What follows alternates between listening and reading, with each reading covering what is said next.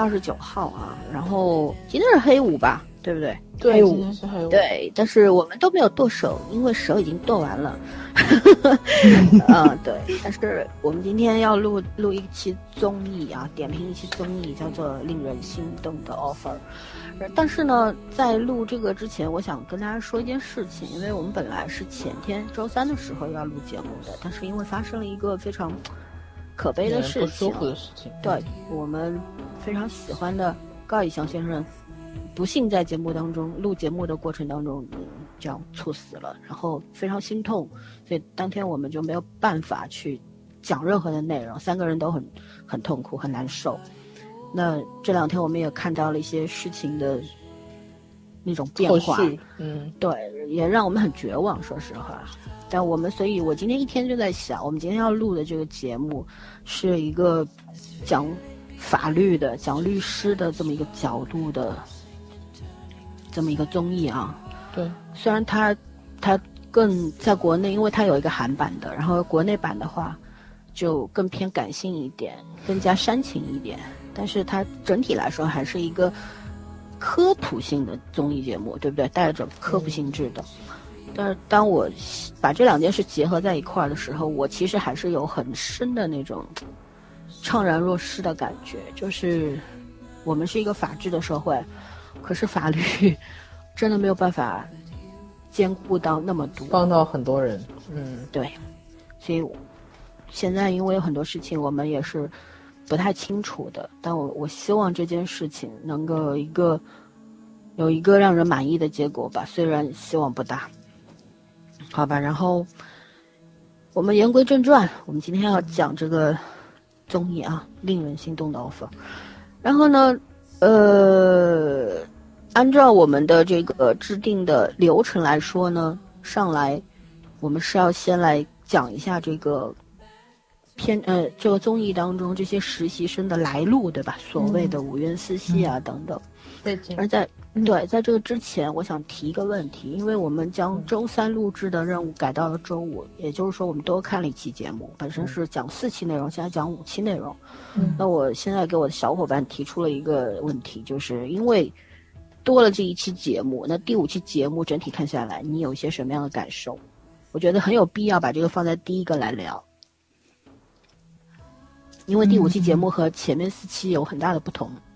对，它更多的有实践性，对不对？而且它所发生的场合是农村，那我们接触了很多实际的案例。我们就各自来简单的讲一下你对这一期的感受，好吧？早上来，嗯，其实我觉得要是没有第五期的话，我觉得这个节目就很一般。嗯，但是正因为是出了第五期之后，我觉着让我对节目有一个非常大的改观在。嗯，因为嗯，先看了韩版嘛，你肯定会有一个比较心理在。嗯，但是我觉得他第五期的时候，可以说是算做到了非常好的一个本土化了，嗯而且是讲了中国现状的。我觉得算是一个法律薄弱、非常浓非常浓缩，对，很嗯现实的这么一个地方。因为毕竟来说，咱们三个人其实都是生活在城市里，别管城市是大是小，相对来说法治还是比较健全的。然后面对的一些纠纷，就是就像那个四个大律师说的一样，是真真正正有法律意识的人来寻求帮助的。对，所以呢，他们的诉求会比较明确一点。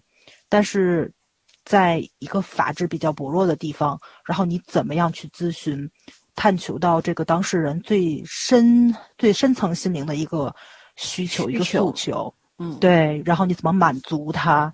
然后那个时候其实并不仅仅是法律，它就并不是一个首要的原因吧？我觉得在就是你你要以一个法律人的视角去处理事情，但是你要超脱开法律人的这么一个身份，给他提供更他更需求的一个帮助。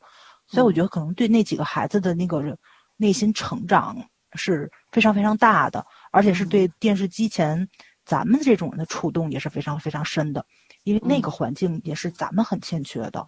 所以我看的时候，我觉得就整个节目的档档次就提上去了。对，嗯，好圈圈嗯圈圈，呃，我是觉得，其实虽然他们最后 去的地方是农村，相对来说可能，嗯，就是这个整体的法律意识啊，包括他能寻求到的帮助的途径是，就是没有平时生活在城市我们这么方便。嗯，但是很多时候问题还是很相似的。嗯，其实不过就是形式上的一种改变，包括这种，呃，孩子去外地打工啊，就是把这个子女教育丢给老人了。可能农村表现的会更极端一点，因为，呃，老人是从经济上来讲，也也也也缺乏保障，嗯，然后，但是其实在城市里也是一样的，城市里我们依然是把很多父母是把孩子扔给老人去教育，然后也会存在这些问题，嗯嗯，其实我觉得城市和农村的问题都是一样的，每一代人的情感缺失，嗯，农村可能就会表现得更更更极端化一点，而且很多人。他知道寻求帮助，但其实他不知道自己需要的是什么。就是，呃，一开始他们在做这个援助刚去的时候，和后面真实的去深入的理解案件的时候，那个挖掘的这个过程，其实是一个很大的一个，也不能说对比吧，就是一个完全不一样的一个过程。就有时候我们看到的东西都都只是表象。嗯嗯，背后的很多成因其实是在一个漫长的过程里面，我们不知不觉形成的。那我觉得这个过程其实上，看到节目也会反思，呃，不是说非要走到这一步，就是走到家里人要面向公堂的这一步。其实很多时候过程中我们是可以缓解的。然后，嗯，我觉得这一集的怎么讲，就是它的一个，呃，呈现出来让人一个反思的一个意义。远远大于他最后就是解决问题的这个意义。然后另外还有就是，其实我我有点伤感，就是一个过程，就是他们讲接待人太多了嘛，终究人手有限，能力也有限，那我只能挑紧急的，就是我跟画我跟我们说实话，就跟我们画四象限的那种一样，又重要又紧急的放在前面。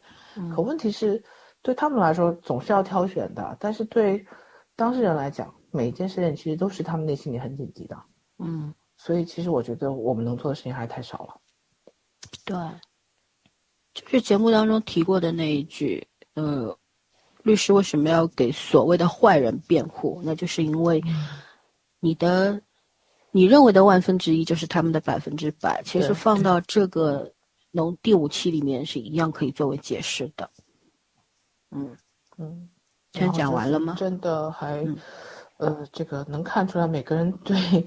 就是这种这种怎么讲，嗯，同理心吧，这个同理心的一个，呃，一一个感受上面，就是有的人会偏理智一点，有的孩子可能会就比较感性一点。而且我觉得每一个人对案件的这种感性的角度，都和自己的曾经的成长经历相关。嗯嗯，对。这八个实习生，因为我看了一下他们的介绍，就这八个人，其实除了邓冰莹这个女孩，她是西镇的，跟我们卢璐是校友。然后呢，她是大学一年级的时候家里非常贫困，因此也申申请过奖学金之类的。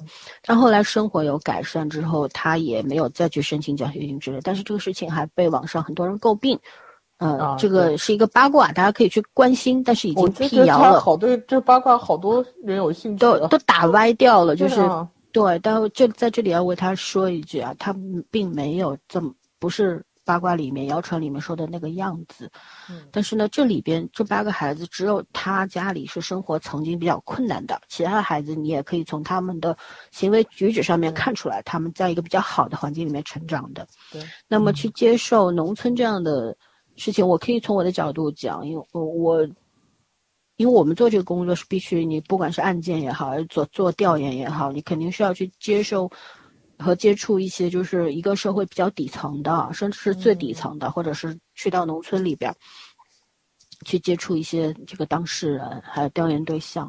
然后我刚第一次去的时候，我回忆了一下，我看这个第五期的时候一直在回忆我第一次去这些地方的时候，我是一个什么样的感受。其实我当时。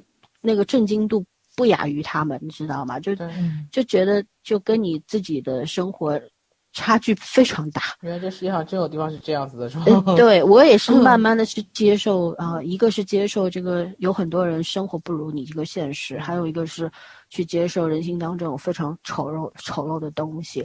我在看第五期的时候，我第一个感觉分几个点讲。第一点是我觉得它不像前四集那样子 很有，嗯就是特修饰性，呃，修饰性，一个注重煽情，一个是显得有逼格，对吧？毕竟是嗯在这个，呃，兴业太古汇那边是一个上海最好地区的一个写字楼啊。说一下，小鱼跟他们隔壁楼的，邻居，对，是是一个很贵的地方，嗯，所以它就显得就是很有那种，呃，时尚性或者对对很高大上。但是走进第五期的时候，你会觉得，哎，突然接地气了，突然变嗯朴实了，对吧？因为进入了现实世界，好像嗯是，嗯，这是一个。然后节目在包括观察团也比较克制，没有前几期的那种刻意性的引导或者怎样，这点我比较满意。嗯，对对对，这一期嗯终于没有走歪，我真真怕这一期的主导导向走歪。对，呃，因为这个我还，尤其是第三期，我对何炅还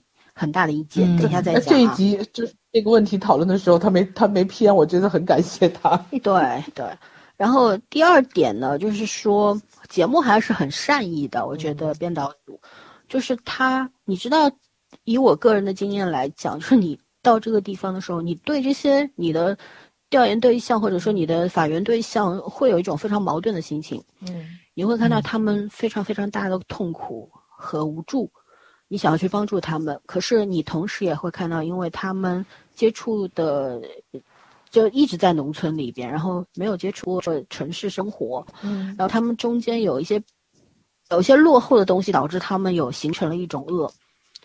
那这种恶可能会伤害到你本身，嗯。就是我相信这些孩子可能在接触当中也有遭遇过这个，但是在节目当中是完全没有放出来的，还是这个节目还是偏要刻意理营造一种想化，嗯。呃理想化的非常暖向的一个这么一个氛围，但嗯事实上一定会接触到。对对，呃，这个不用我多说，大家应该都明白，是吧就就是在你同情一些弱势群体的时候，你有的时候也会觉得他们身上有一些东西是你无法接受的，但你可以理解他们，可是你在情感上接受不了。嗯还是很矛盾就是老话讲“哀其不幸，怒其不争”的感觉。是嗯对，然后呢，我们也看到第三点啊，我们也看到这个节节目里面他们就这两个案例，其实背后都有原因。嗯背后都有原因。其实，在他们做调研的过程当中，做法律援助的过程当中，这些原因都没有被揭示，包括那个老太太。呃，老夫妻两个盼望着小儿子给他们打个电话，这种那小儿子为什么在电话那头哭呢？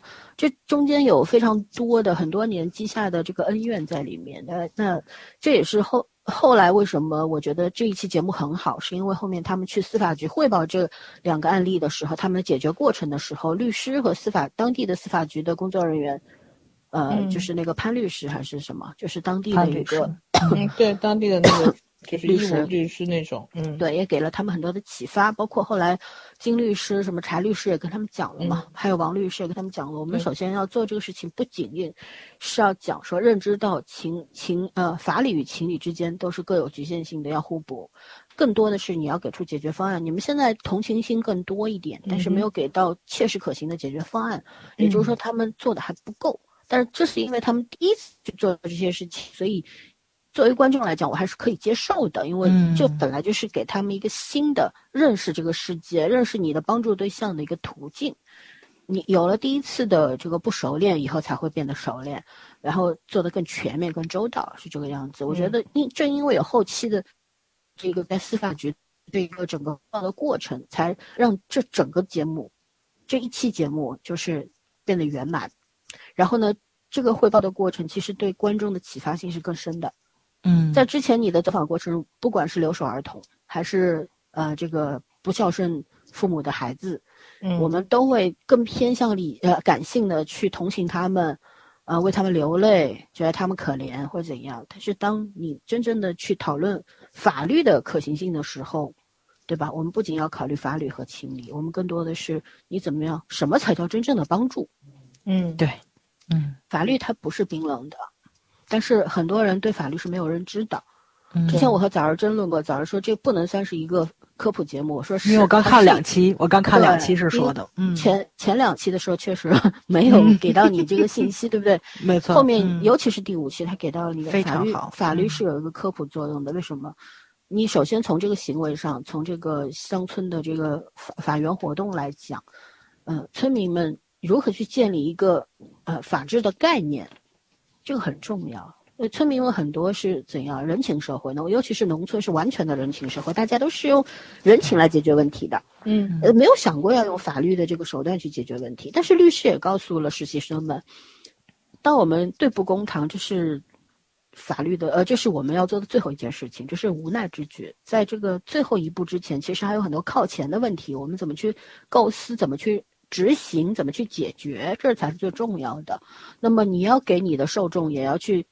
给到他们这些信息，给到他们这些概念，让他们了解，才能够配合你做好这件事情，对吧？而且我这个是嗯印象超级深刻。哦，你先说，待会我有一个案例蛮深刻的。嗯，就是说，当不仅是学生们去建立了这整个的一个系统性的思考嗯和一个行动的步骤，更多的是每一次深入民间，其实都是给当地人一个很好的提示。你看，你们不仅是靠人情去解决问题的，更多的你们可以求助于法律，包括常回家看看，他也现在已经写入了法条法规，法了，嗯，是有法可依的，对吧？我们这个。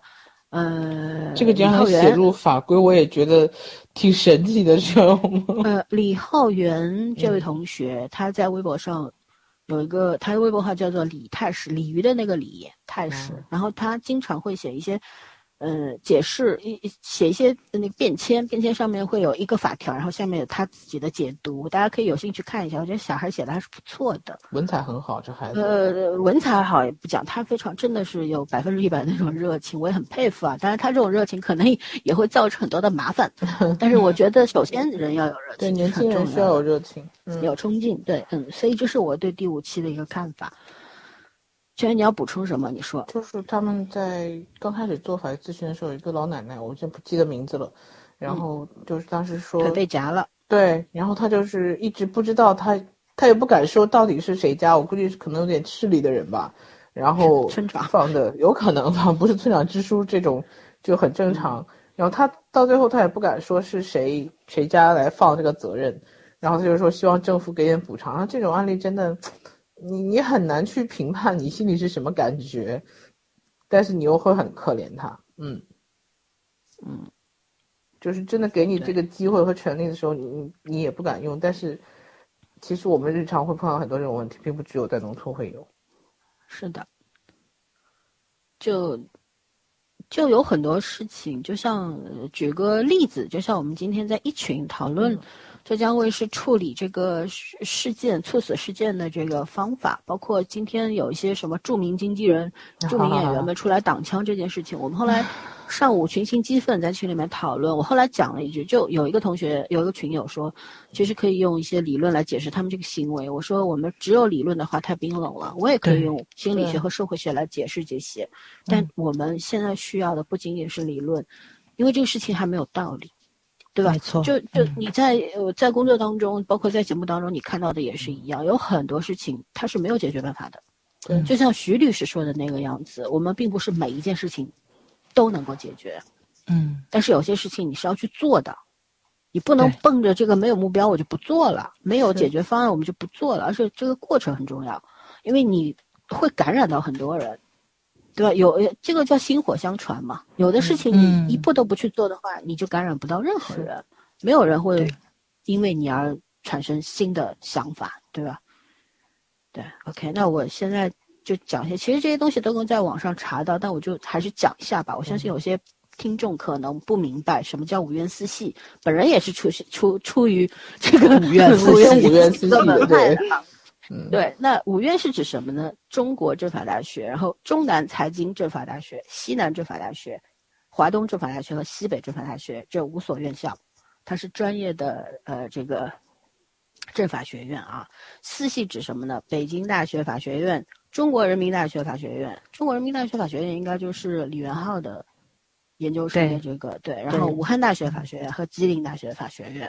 那么我们也看到，在节目当中也有没有这个出生于五院四系的，比方说那个大连海事的，呃郭旭对，啊，嗯，但是他们大连海事这个法学院，大连海事法是法商学说我说海事法海商海商学海商法好像也很厉害，对，对他们也蛮厉害的。嗯。然后呢，还有就是这个叫什么蔡坤廷是吧？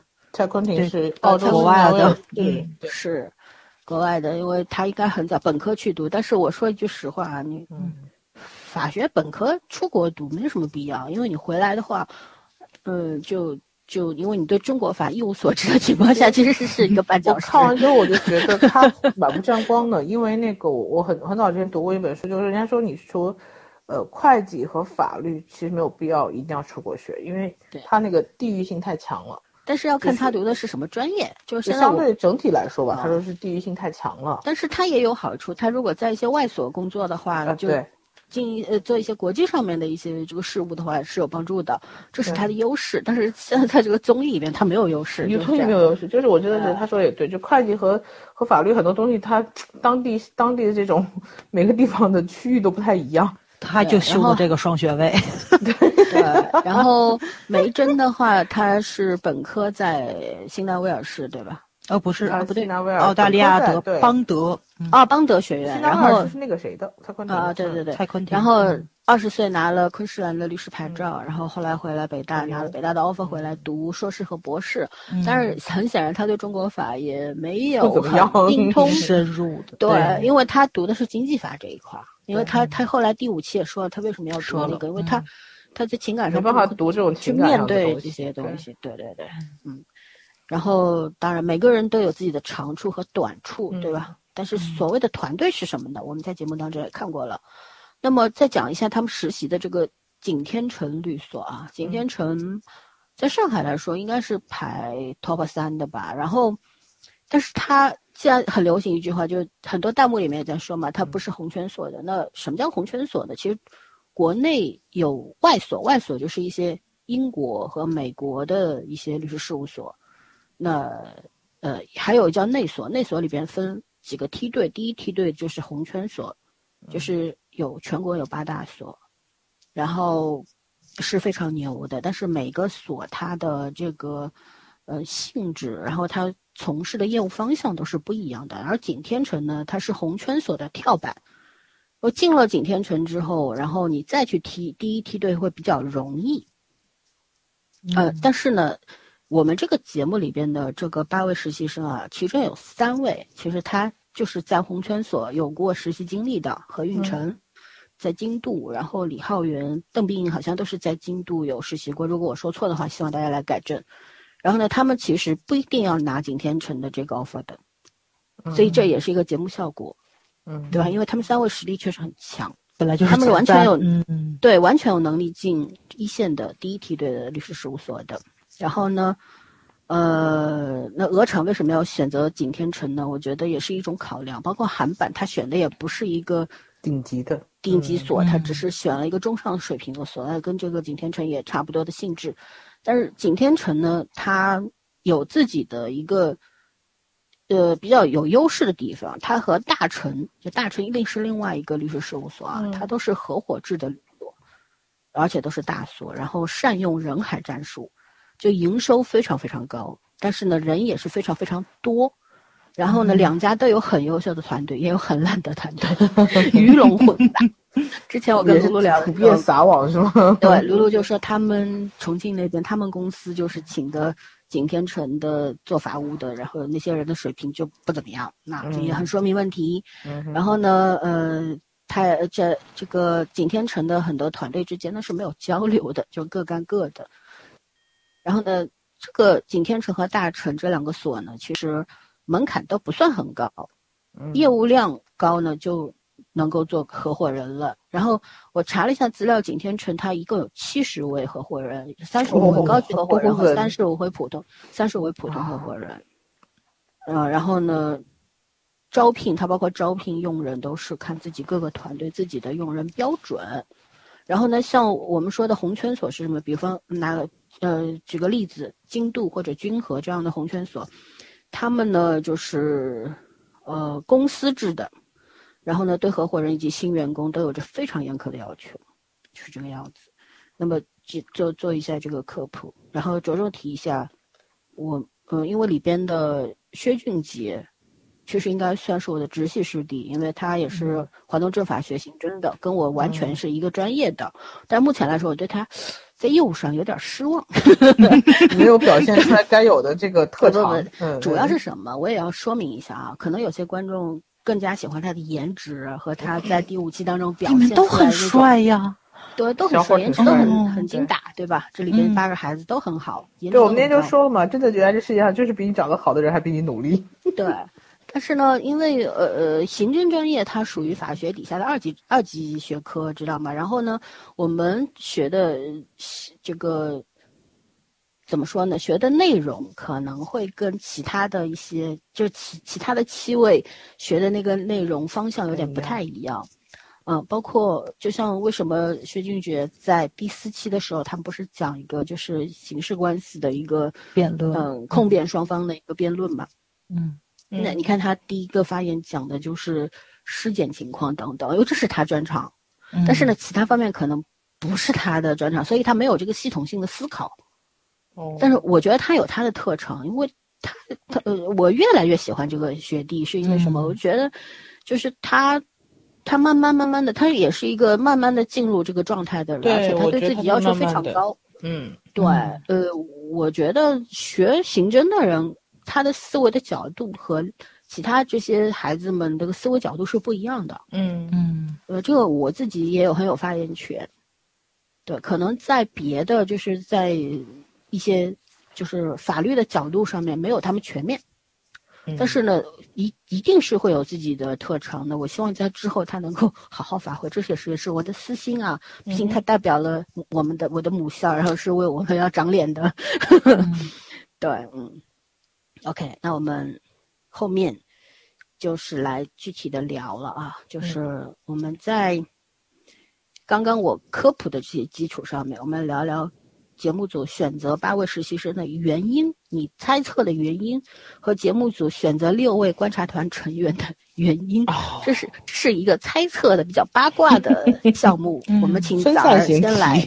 对，我觉着颜值是第一位的，这是毋庸置疑的。毕竟这是一档综艺节目，特别不能上镜的。即使这个人很优秀，我觉得也是会被刷下去的。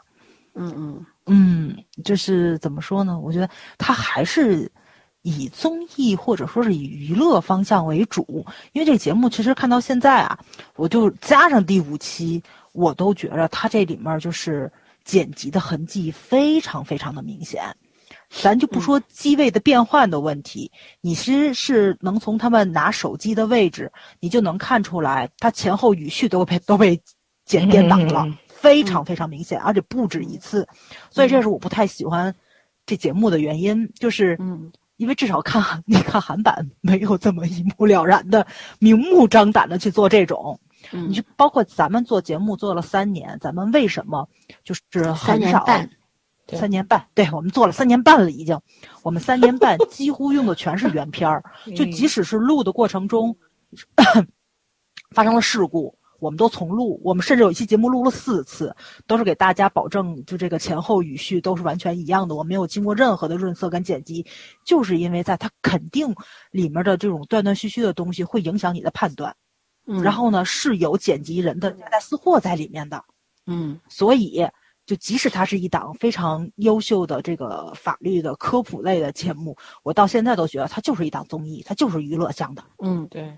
你不管是怎么样启发普通人对法律的一个热情跟认知，在，它这个导向还是握在剪辑师剪剪辑师手里面，太明显，他的视角刻意，嗯，对，他的视角就不是一个法律人的视角，嗯，所以呢，就包括所有的，我觉得就是这四位律师在手底下的那个，就这个实习者的变换的中，他们的脸色，对吧，也是经过剪辑的，嗯。我到现在特别明显就感觉到徐律特别喜欢邓冰莹，嗯，这都是蛛丝马迹看出来的，绝对不是里面他给你剪出来的那种，嗯，因为徐律他下班的时候会特意跟跟邓冰莹说一句“莹莹我再见，加油”，你是能看出来这种非常非常就细小的地方，或者说是偶然出比较像他吧，都是女强人，也可能是经历上会有相似之处，没错没错没错，对，对，但是他节目里做出来效果不是这样子的，所以，所以我非常不喜欢这种感觉，你明白吧？就是我说的这种东西。就你是装傻，然后让我觉得我是真傻，是吧？那种感觉。对对对，就哎呦天呐，你你你哪怕假的像样一点，我也能投入一点点，真考情实感进去。没错，尤其是像我们处女座，就特别喜欢抓这种细节。所以呢，我就觉得为什么就不能让这个实习者跟这个律师作为一个真正的人展现出来自己的喜好？为什么不可以呢？哎，但是第我觉第五得这八位期不就有了吗？就有了，对，就还好，我觉得他那个给拉回来了，是这样说。他那个剪辑的痕迹不这么重，我嗯觉得可能也是因为那个就是里面普通人太多了。他如果特别重的，然后那就不种前后没有流畅性了。嗯，没错，没错，他那个是不可控因素太多，他也不可能说让这帮大爷大妈跟他们重新再演一遍，对吧？没有人配合他的，所以他只能保持真实度了。反倒第五期非常出彩。嗯，他们，我我就觉得，就是这帮做综艺的人，就永远忽略了一样东西，这个世界上最动人的东西就是真实。嗯，只有真实，你才能真诚，你真诚才能打动人。但是真人秀现在只有一个“真人”两个字而已，剩下除了这人是真的，什么都是假的。不要偏题，先聊，先来 继续聊为什么要选这个八个孩子。我觉得这八个孩子专业性上都是有的，呃，还有就是颜值很高，也很很符合他们这个节目的定位吧。嗯，对，而且我觉得他这个其实水平拉开的挺大的，就嗯那个前三位是太强了，然后三位女生我觉得其实都非常出色，嗯，就是就是刻意男孩子藏起来的感觉。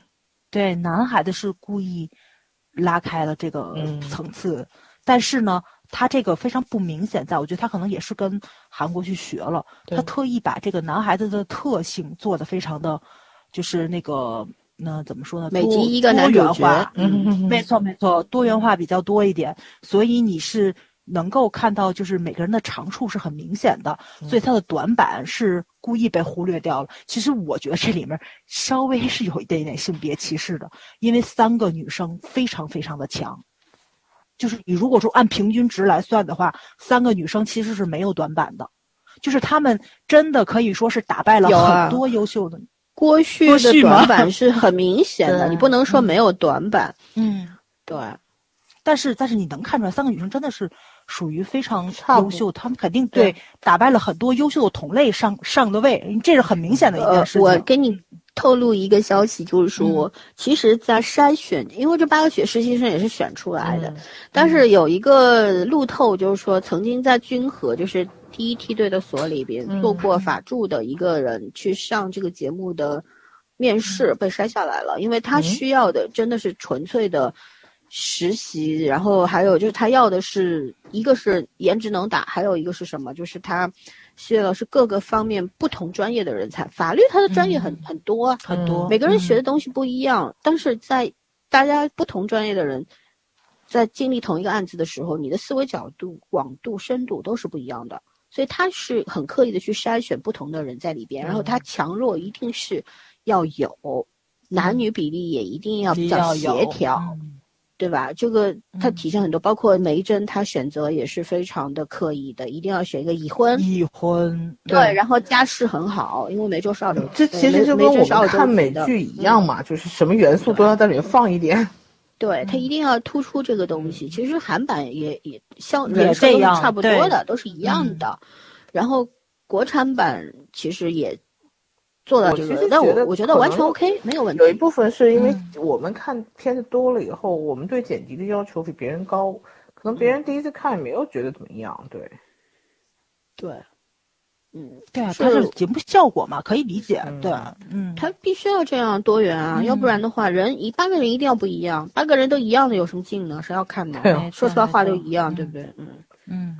克隆人，而且我觉得他们那个地方特色也挺有趣的，就是回家放松之后会不小心录出来口音，对吧？非常非常可爱，就这种生活化的东西我也挺喜欢的。对，那那嗯你觉得这个六人观察团？那我们这个六人观察团让圈圈来讲吧。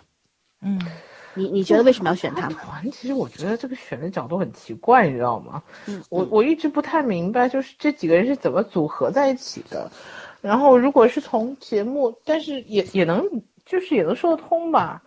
然后从一个嗯，就是何炅不说了，何炅是他的定位倾向就是已经决定了这个节目组的态度是什么，也就是为什么老孙一开始就是说这个节目的那个专业程度会因为主持人控场的这个角度有一定程度的偏向性嘛。如果是撒贝宁的话，我觉得可能会偏更偏犀利幽默一点，但是会搞不好就做成今日说法了，你知道吧？对，因为 他还挺好看的，那那是分人的，就是说，我觉得这是这这是腾讯在做节目之初就定下来的一个方向，也就是说，我要跟韩版有一个明显的区分。对，嗯，我既然主题上我买人家的版权，我不可能去做很大的这种变更，但是那个我可以在定位上有很大变更，而且针对中国的群体性的。怎么讲？对对，综艺性节目的群体性的接受程度，呃，如果你要找一个类似于撒贝宁那样的主持人，就不太适合放在腾讯这个这个平台上去播。所以我觉得他就定的就是一个，呃，能够拉动人类人人大多数人情感的一个具有一点点专业程度的普及类的节目，法律节目。嗯，所以我觉得，所以何炅定下来之后，Papi 这样就是。怎么讲的？算是比较理性的网红吧。嗯，对，而且他是一个老板的角度。对，然后呃，蓝蓝莹莹就是一个很典型的，我觉得很感性的一个一个女性的角度，普通普通的女性的员工角度。然后郭京飞就是嗯，正常的一个怎么讲呢？他中年男性嘛，中年男性的角度，而且是一个圈内的怎么讲？作为一个普通职场人来说是资深了。嗯，对。然后那个周震南就完全是一个刚入职场，一切都还没有搞清楚的，嗯，一个小小一个小年轻年轻的，就跟就跟节目里面那几个人是有一点点相似的，对，是有点相似角度的。还有谁啊？哦，对，岳律师，岳律师呢就是代表专业人士啊，这个人是必须存在的，嗯，但是我也是觉得他娱乐性太强了一点，大概好像他在北京卫视是。有一档节目吧，我记得，嗯，所以他可能就太适应这个主持就娱乐圈子了，反而反而到最后，我觉得就有点失去他在这个节目里面中立的立场的意义了。我有时候会希望他更中立一点。嗯，我是觉得这个嘉宾团的设置啊，其实应该有两位律师的。这样子的话，就在专业性上面一定会有体现，而且这两个律师你也完全设置的偏娱乐一点，就是两个人不同的立场，因为律师之间也有不同的立场嘛，对吧？没错，嗯，而且也不律岳律师现在显得孤掌难鸣嘛，对吧？然后其他几位的话，就是呃，我为什么刚刚说非常讨厌何炅那第三期的表现？因为他虽然。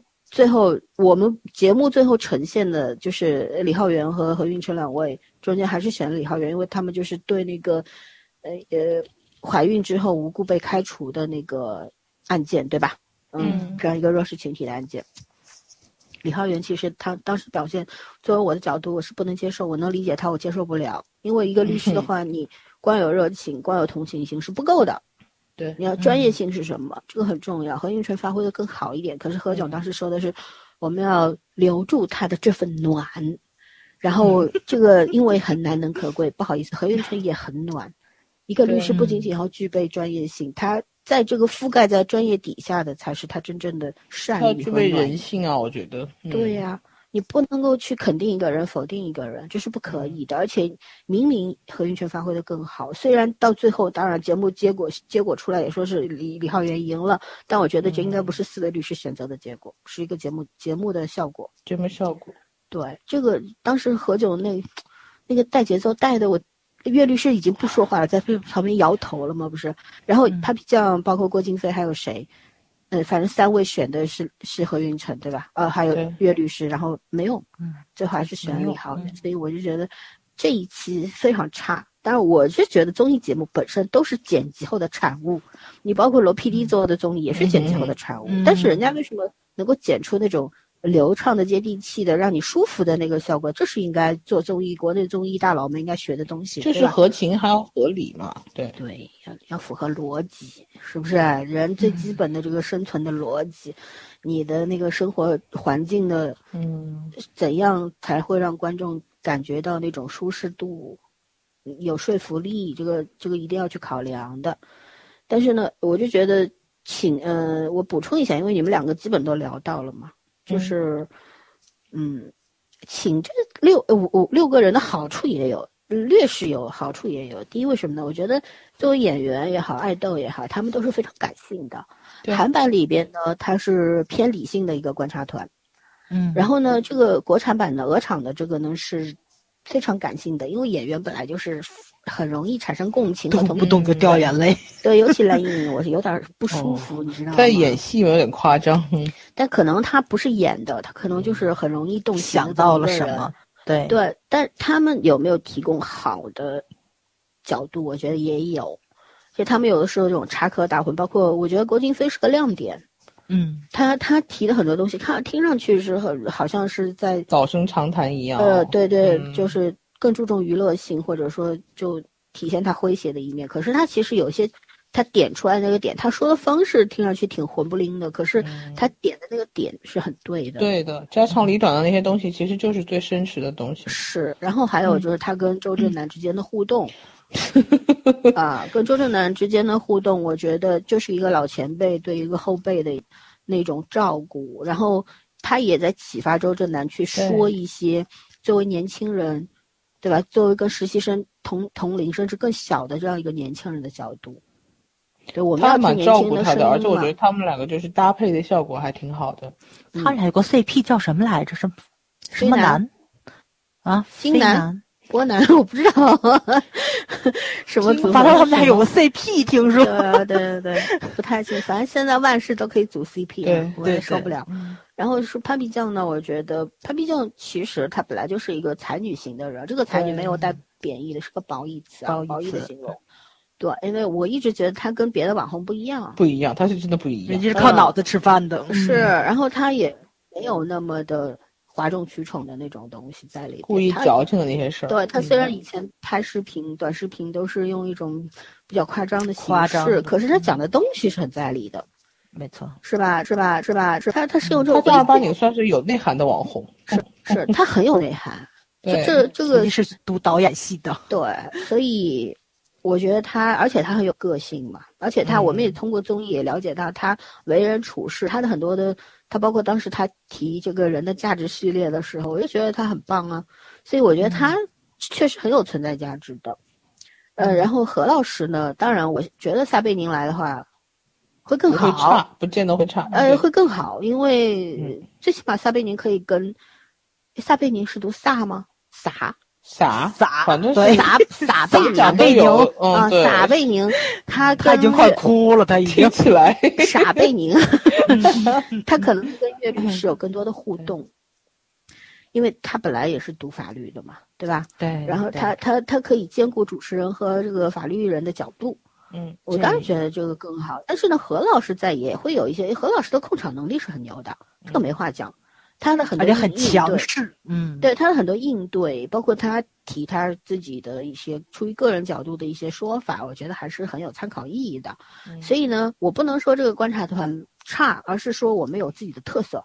对，但是呢，也可以有更多的配置方式。嗯，对我的诟病的地方就是少了一位专业人士，还有一个呢，就是说，我觉得他们过于感性了。这个这毕竟是一一档含有法律法律意义上的这么一个综艺，不要太感性啦，没嗯必要啦。你鸡鸡掉眼泪何必嘞？对不对？嗯嗯，嗯，就有点打折扣哈。然后我嗯，就这样，这个问题就过了。嗯，然后我们下一题，下一题聊聊目前给出的四个课题，谈几个点啊。第一个就是作为观众，你对哪个案例印象比较深刻？就是前四集的那里面，然后在节目中提出的一个现实意义是什么？很简单的，我们不用不需要去复述那个案件，嗯只需要讲是哪个案件，你觉得意义是什么就可以了。早上来，呃，我觉得我这不是课题，就是我觉得他们整个第五集法律援助，这给我是印象最深的。我说前四个，第第五集我们已经聊过了，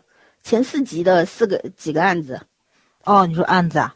嗯。嗯，那我觉得还是刑事案那个给我的这个印象 比较深刻，因为因为还真的是我觉得就听他们在辩论的过程中，这个有罪跟无罪都挺有道理的，因为对因为就是还是得看那个当时的事实情况，你怎么样去推演出来，然后在推演的过程中用证据去说话，但是呢，也是有他们的这个怎么说呢？辩论技巧在里面的。所以我觉得，而且他他那个他那个剪辑实在是非常非常的技巧性了啊，但真的很煽动。哎，你这个得得承认，他在他那个就剪辑越到后面的话，越越是把所有的表情都忽略掉，举手动作忽略掉，就完全用对话去进行的时候，你一来我一往，那个火药味真的是很浓。包括四个律师就说最后三轮的时候，他们又同时都举手的时候，好像是是是许律吧，最后说了一句。怎么还有角度呢？对，新角度，不停的新角度，新角度。对对对，所以我觉得还是很很有意思的那个在对，因为它里面其实，在那个辩论的过程中也有幽默感的东西在里面。因为因为我还真不知道他那个案例是真的还是假的，就跟这张数据。啊，其实这个案例像哪个你知道吗？之前有一个案例，我不说哪个了，我就大概提一下，就是有一个呃是入室的。猥亵，然后她的男朋友去殴打了那个人，是致伤还是致死？啊，我知道那个案例了，就那个案子，嗯，对，哦，他还是原型过这个，对他有原型，他所有提出的案子都有原型，都有原型的，对，而且包括那个练习生那个事情是真的，嗯，那个练习生人家已经查出来是谁了，我的妈呀，这帮审判的也不少，因为他他泄露的是那个那个信息太多了。你知道吗？一查就知道了是哪个公司，因为他讲那公司的地址在哪里，宝山区。然后我不讲了，我万一有时候律师信不好啊，就就 反正大家去关注一下这个信息点，大概就知道这个人是谁，而且是个周姓的实习生，对吧？又是是是哪个？是中央戏剧学院，是是戏对中央戏剧学院的，对，所以学音乐剧的，学那么小众的，对，嗯，好吧。就这个对吗？你继续讲现实意义。嗯，这个怎么说呢？其实就跟那个什么，咱们以前讨论过那什么一样，就是就是叫什么来着？叫那个正当防卫跟防卫过当，它的它那个界限到底在哪里？你要承担什么样的责任？所以很多时候这个的具体事件具体分析嘛。其实我觉得他这个案子跟那个就是跟差不多。就对于咱普通人来说，就是你在做这个事情，你要负责任的这个分寸感。还有就是说，如果这个事情发生在你周围或者你朋友或者说是什么样的身上的时候，先找律师，不要给，不要不要不要不要发表任何乱七八糟的意见。这这事儿太难说了，简直是对。公说公有理，婆说婆有理，很多时候还是得找专业的法律人士来来来做这个。来做这个事情。对，你看我处理一些重要事情的时候，我都是直接找律师去的，我不会，没错，自己去跟人家讲什么道理或者吵什么架，没有意义，那没有意义。对，嗯，对，OK，那圈圈呢？嗯，我们是要讨论这个案件的社会影响力呢，还是要讨论这个案件职场上的意义呢？就是社会影响力。呃，那个，那那我觉得我第三集对他们这个分组的，嗯，就是。那个那个网红打赏变那个吗？那是第二集，就是四四个组不同的那个案件，对吧？对，就是他们第一次正儿八经见委托人的时候，那那那那个状况，还蛮有趣的。说实话，这个因为有的可能有经验，有的没有经验吧。嗯嗯，然后我主要是觉得，这这他挑的几个案例还是都挺有，就是挺有代表性的。你像比如说挪用，一个是刚刚森森提到那个。就是怎么讲合约问题，职务侵占，嗯，对，职务侵占一个，然后职务侵占那个还涉及到不同的体系下的这种呃法律责任问题，然后还有就刚才说的经纪人经纪约合约的问题，然后包括那个不知情情况下的重婚罪的问题，对，反正是。嗯，都是属于就是日常会会会见到的，不属于很奇怪，但是日常蛮蛮多见的这些问题。但其实这一集主要，我觉得最主要是还是体现他们就是在，呃，一个是实际和委托人的这种，嗯，沟通交流中的一个能力，另外就是和这个搭档组 team 互相，呃，除了自己的专业能力之外的一个相互的怎么讲呢？团队的合作能力吧，小团队的合作能力，因为这不像一个。大 team，然后大家分的工作分得很清楚，这是其实一个互相找补的一个过程。嗯，然后我第一次意识到，就是，呃，那个怎么怎么讲，就是森森的那个那个那个学弟，我第一次意识到存在感的，其实他在这个里面的。嗯，就是他不是和顾顾旭是吗？郭旭，郭旭旭，他们两个一组嘛。然后那个女孩，呃，一开始反而那个女孩子相对来说比他强一点，比较张扬，嗯。对，就是摆在姿势是很专业的姿势，就是那个态度是很专业的态度，但是实际上他有很多小的细节，就是自己脑子里的东西过于主观了，嗯。其实很忽略委托人在正儿八经跟你沟通的内容，他其实没有往脑子里记的，或者是太过于紧张，反正就是我觉得他的沟通其实没有看起来那么强，但是我觉得小薛反而就是蛮能接的，然后很稳。另外一个他真的有去考虑到对方在讲什么，就是需要你接受的信息是哪一些。对，其实那个时候我我反而对那一集的，就是那个案件的印象很深刻，包括他们这个案件涉及到一些问题，如果是对方是一个国有国有的公司，它是涉及到另外一种性质了。那我嗯我其实觉得这个有很多角度和观点，啊、是我是我以前没有太那个太留意到的。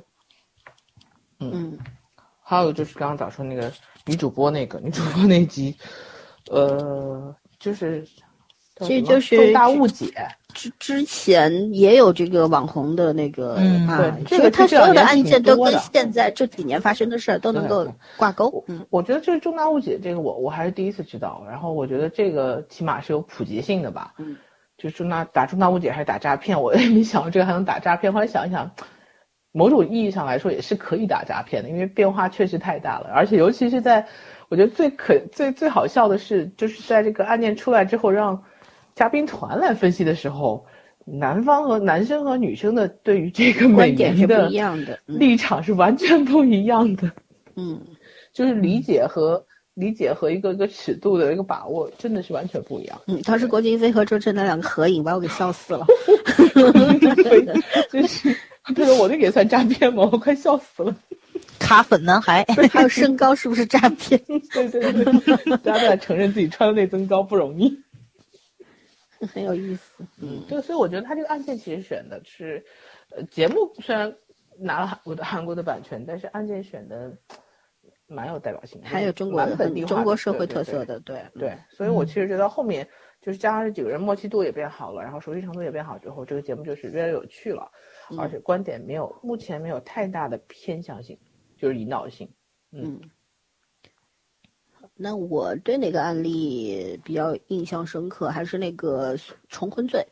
呃，嗯这个怎么说呢？因为他这个重婚罪是要加引号的，因为他是在拉斯维加斯，也没有经过公证的啊这这个嗯婚姻是吧？然后呃，嗯基本上可以算是事实婚姻之类的。但是嗯我觉得这个这个案件他没有讲的特别多，但是在这个案件里边，我觉得给我留下很深印象的就是当时邓冰莹和梅珍不同的处理方式。嗯呃，邓冰莹她是对，我觉得那个是剪辑的问题吧？为什么邓冰莹死渣那个不放呢？因为他这个必须要问，他必须要问清楚。嗯后来可岳律师是他问了好几遍呢。他不不同角度的问。第一个你要确定他是故意剪在了一起，他肯定是分着问的。所以我就是说，嗯他这个问法很奇怪。这个这个其实在现实当中是很多的，嗯因为律师必须要知道当时的事实情况是就是怎么样。他还是怀疑他有所隐，瞒，对吗？不是怀疑，不是不是，确定他不是怀疑，确他要确定定你是否知、知情，或者是确定你是在不知道他是有妻子的情况下跟他交往和结婚的。他是要确定，不是怀疑。我知道他他之前已经问了两三两次之后，可是他不一样啊。第一个是你有没有见过家人，第二个是有没有见过朋友，嗯，这是两个不同的嗯范围嘛，对吧？我觉得他没有做错，只是当时律师也跟他提出来，你没有，你问题没有错，可是你的方法错了方法，嗯，嗯方法对他梅珍梅对珍就更好一点，他更能够让人接受嘛，对吧？而且嗯我觉得这个案件其实我当时看了有心打开了弹幕看了一下，很多人有很多人又是那种受害者，有罪论，对，有罪论，你知道吗？就是觉得哎，嗯你你真的会不知道人家是有老婆的吗？嗯你为什么最后还冲着钱呢？等等等等，因为他不是要三百万的那个协议嘛，然后那个协议也可能是没有法律效应的，等等，对吧？嗯就是律师也给他讲出来了哪些点，或者是必须你要考量的。但是王律后来不是也做了总结之类的嘛？但是我就觉得这个其实很具有很高的现实意义在里边，因为现在很多的女性、女孩子、年轻女生，她可能呃很容易受到一些就是事业有成的中老年男子的诱惑。对，呃，出于本人的那种心态，就是第一当然是感情了，第二可能更希望走捷径，对吧？嗯，然后嗯还有一个呢，有可能更多的因素就是感情问题，就是本身情感上的缺失，这是我的猜测啊。嗯当然，这个没有事实根据，没有，我只是说一种现象。有一些女性嗯她会出于一种感情上的缺失，可能她缺少父爱，或者说家缺少家庭温暖，她急急需一个家庭。然后当这个人对她万般好的时候，她就很急切的想要抓住，所以呢很容易入套。包括现在那种，呃呃，那个叫什么 PUA 啊，是什么来着？啊，P 对嗯 P A U 还是 PUA？PUA 吧，然嗯后也是很针对性的针对这些女性。你看受害者大多数都是这类女孩子，她们有没有错？她们没有嗯什么错，但她们必须要为自己的所做出的事情付出代价，也要去承担自己的那个责任。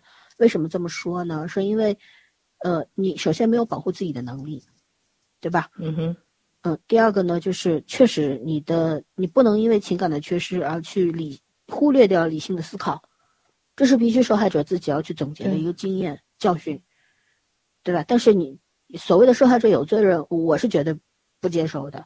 我就觉嗯得他们已经是受害者了，你更多的要站在他们的考虑上，而不是去谴责他们。嗯，对吧？然后弹幕里面说什么女孩子啊，你看到最后她不是还是要钱吗？她一定是知道人家对方有钱，毕竟能给三百万的。就就弹幕里是这么说的，那毕竟能给三百万，肯定是个有钱人，他才会上，肯定是知道人家有老婆也要上第三者什么什么什么的啊！我我完全不能接受这种说法。你你把所有这个一件事情发生，它有多种多样的原因，对，对吧？有主观的，有客观的，有内因有外因，你不能够把所有的因素都去掉，只接受呃只只认定你你认为的那一种，那这个世界太简单了，是不是？你不要不要把人性看得那么的丑陋和恶，然后为什么到最后只谈钱了呢？因为没有别的东西可谈了，当然只谈钱了。不谈钱，为什么找律师呢？直接拜拜不就完了吗？对不对？为什么要找律师呢？找律师去拿到这个精神补偿，说白了就是这样子。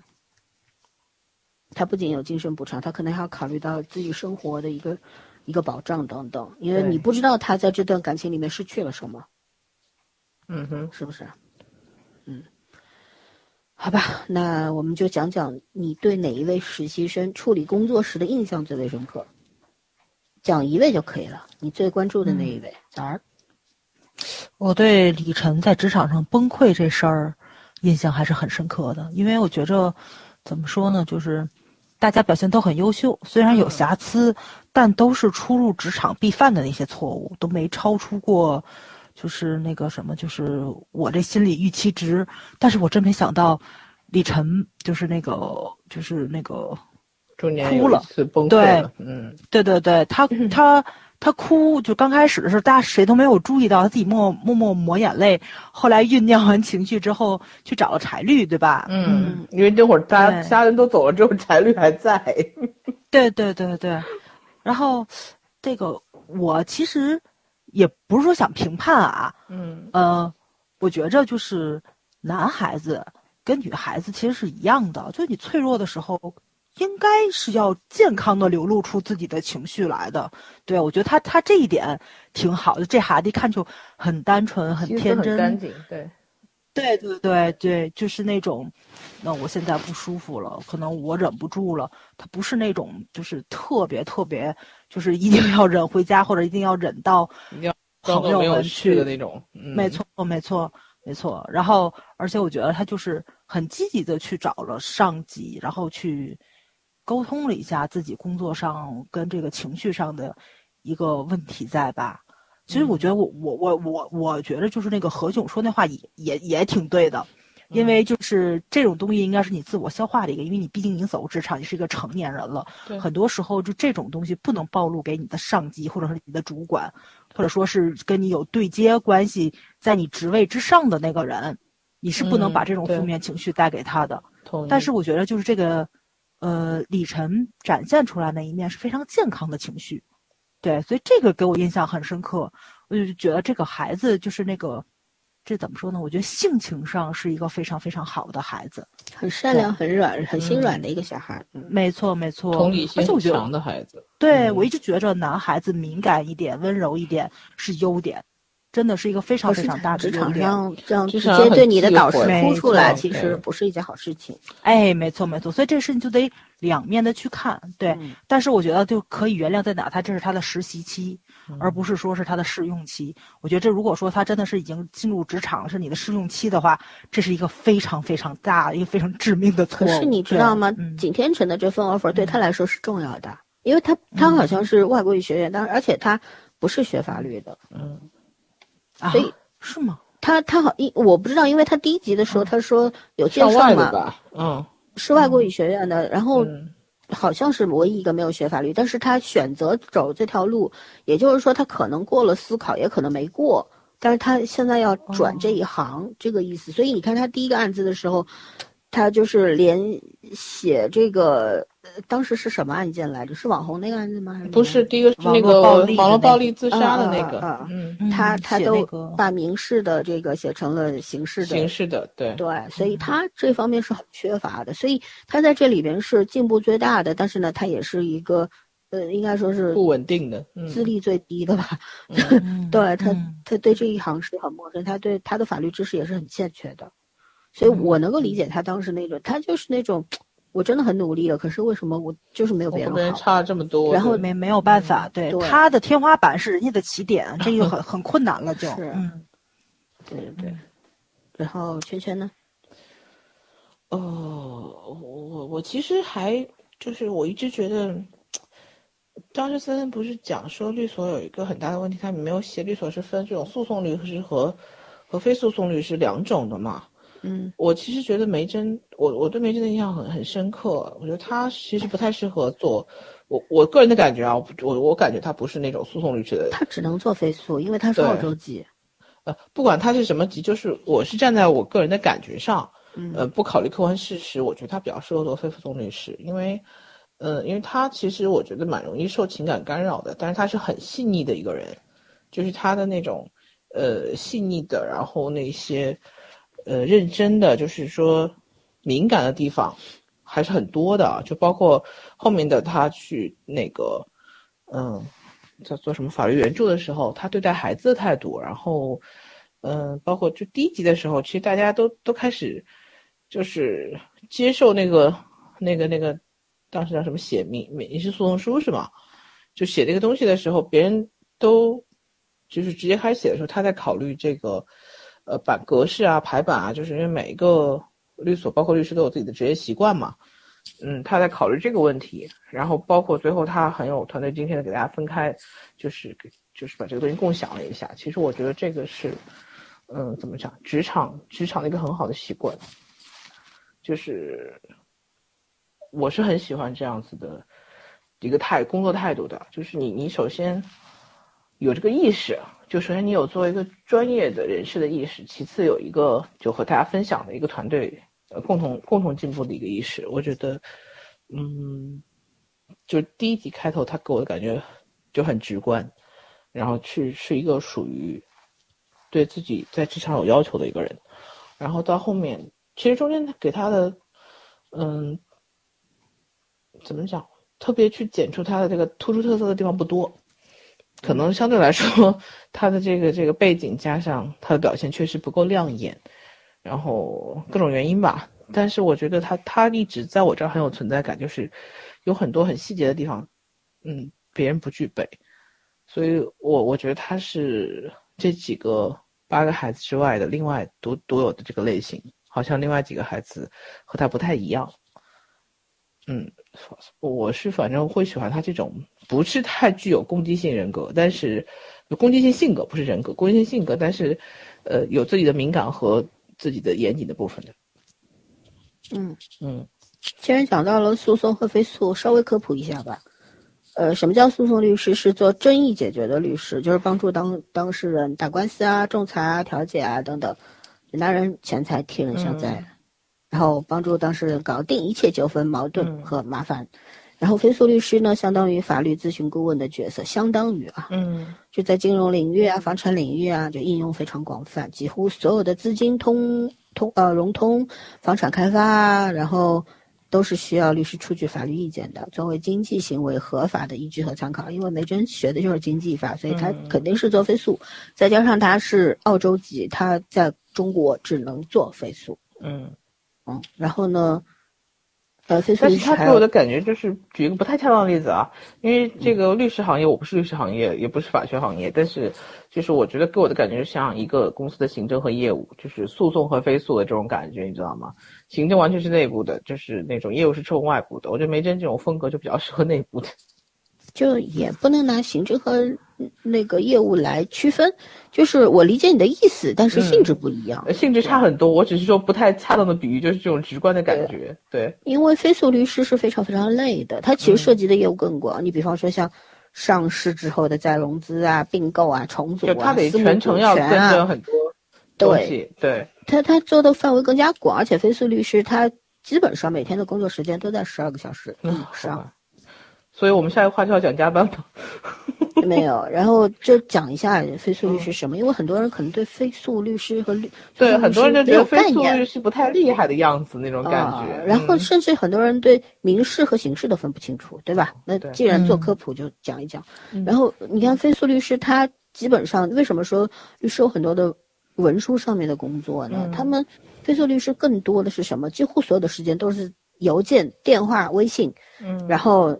嗯，就是怎么说呢？他身心受到双重压力可能更大一点，因为他工作的时长和他面对的这个案子的这个范围比较大和广。然后呢，非诉律师呢，他就是一个在细致和耐心，当然是律师都要这样啊。但是呢，因为非诉律师，你看一个证券律师经手的每个项目可能。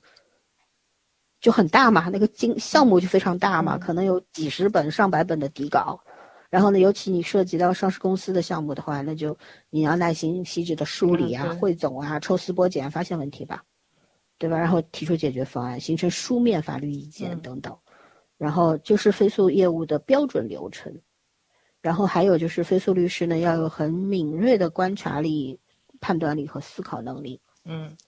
嗯，就是说飞速律师他。它不是我们理解上的那种什么玩文字游戏，或者说也不是什么写作写手啊。嗯。它的价值在于什么？它的思想和内在的一个判断。然后公众大家对律师有很多的误解嘛，认为他们一定是能言善道的，然后一定很能说，很会说，然后能把黑的说成白的，白的说成黑的。其实不是啊，一个油嘴滑舌的律师就等于是江湖骗子。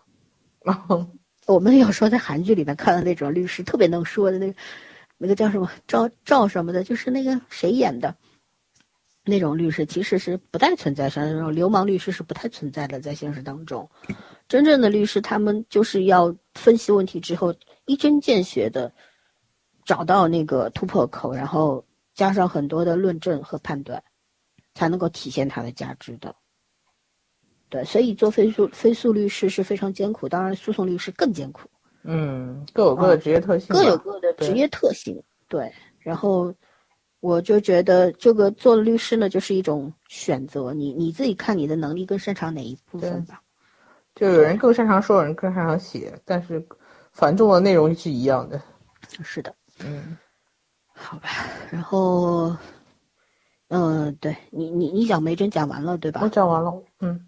啊，我其实我是个人很喜欢何运晨的，我很喜欢何运晨，因为何运晨他就是一个非常有大局观的，系统性思考非常强的一个男孩子，就是他这个年龄就少有的冷静和稳重，对，但是但是他就是其实也怎么说呢，就是太顾全大局了，所以他有他的问题，他的那个怎么讲，就是控场的这个。呃，怎么程度不够？就是这个这个整体控，整体把控的，我觉得他不是能力问题，他是这个还需要时间磨练一下。过于民主也不是一件好事情，在他的那个团组团的那个 辩论的那个事情上面，就很明显出现问题。对对，在这种事情上面，其实真的是需要李浩源这样主导型的 leader。对，何运晨他过于民主了，反而到最后，然后他的想法就是，如果你们不行的话，那我就。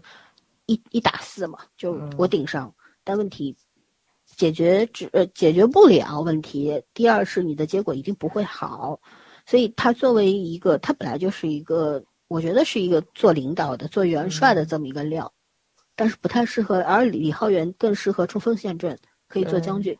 就这两个人的风格是不一样的。李浩源会很强烈。呃，李浩源将来必成大器，但是他需要真的需要敲打，他有很多他需要挫折一下下。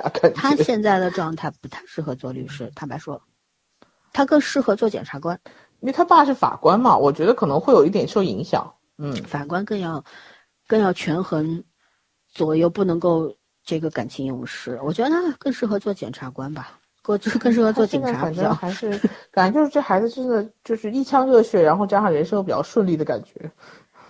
嗯，就有有一句话挺打动我，就是说，李哪哪个律师说的，说法学生刚出校门的时候都是满腔热血的、热血沸腾的状态。我读法律的时候，我也是这样，就一定要在社会上有所要要做出成绩来，一定要这个打抱不平，呃，要正义，对吧？拿法律说话等等，保护人民，各种想法都有的。哎，你在社会上打磨了 N 年之后，你就会知道。有些事情你有这个心，但如果你实力不匹配的话，你达不到那个目的。嗯，这是一个。还有一个呢，就是说，嗯，即便你达到了目的，但是那个目的给你带来的那种感受不一定会好，因为你可能会要付出代价，并并且，嗯，跟你你你接了这个官司，或者你作为一个警察做了个事情，但是可能其他在这个设所有的设计这个案件的人员当中，有些人。受到了伤害，或者是因你带去了伤害，也是有可能的。所以，嗯，人是需要敲打的。李浩源这个确实他比较顺，天之天之骄子，天资又不错，对，嗯，确实很厉害。他是还参加诗词大会，还是拿过奖，很牛的。他他真的对写文章写的真的很美，就是一个非常厉害的天才型的孩子。可是他要做律师这条路，他现在的他的热血，他的热情已经足够了。可是他有点中二。对，热情太多，你知道吗？这孩子应该从小到大没有经受过挫折。对，我觉得他现在需要被打击一下，人生活得太顺利了。打击倒不至于，但是我觉得老三说打磨一下是应该的。他其实在这个律所的，我相信他参加这个节目会有所得的。对，他会看到更加，因为他可能在他的学校里面已经是属于第一梯队的那种人，傲视群雄嘛，对吧？但是他在这个里边遇到对手了。而且不跟他不同专业的人，大家所拥有的特长都不一样。我相信以他以他这么聪明的脑子，嗯，这么一个孩子来说，他一定能够领悟到更多的东西。对，这也是这群孩子，就是我们的第一个问题。你觉得他们为什么要来参加节目？其实我觉得每个人的目的是不一样的。嗯，也像有些人可能他进来，我刚刚没有说啊，我补充一下。有些人，有些孩子进来，他可能一个，因为你以后要做这个行业，他可能需要他做的。这这景天成这份 offer 重不重要？重要啊，也不重要啊，对吧？因为他毕竟不是最顶尖的所。但是，对于进入第一梯队，他是一个垫脚石。第二，你在电视上面已经产生了一个影响力之后，对你的未来一定是有帮助的。第三，有的时候，我觉得做一个网红律师也没什么不好。嗯，省了自个儿的宣传费了。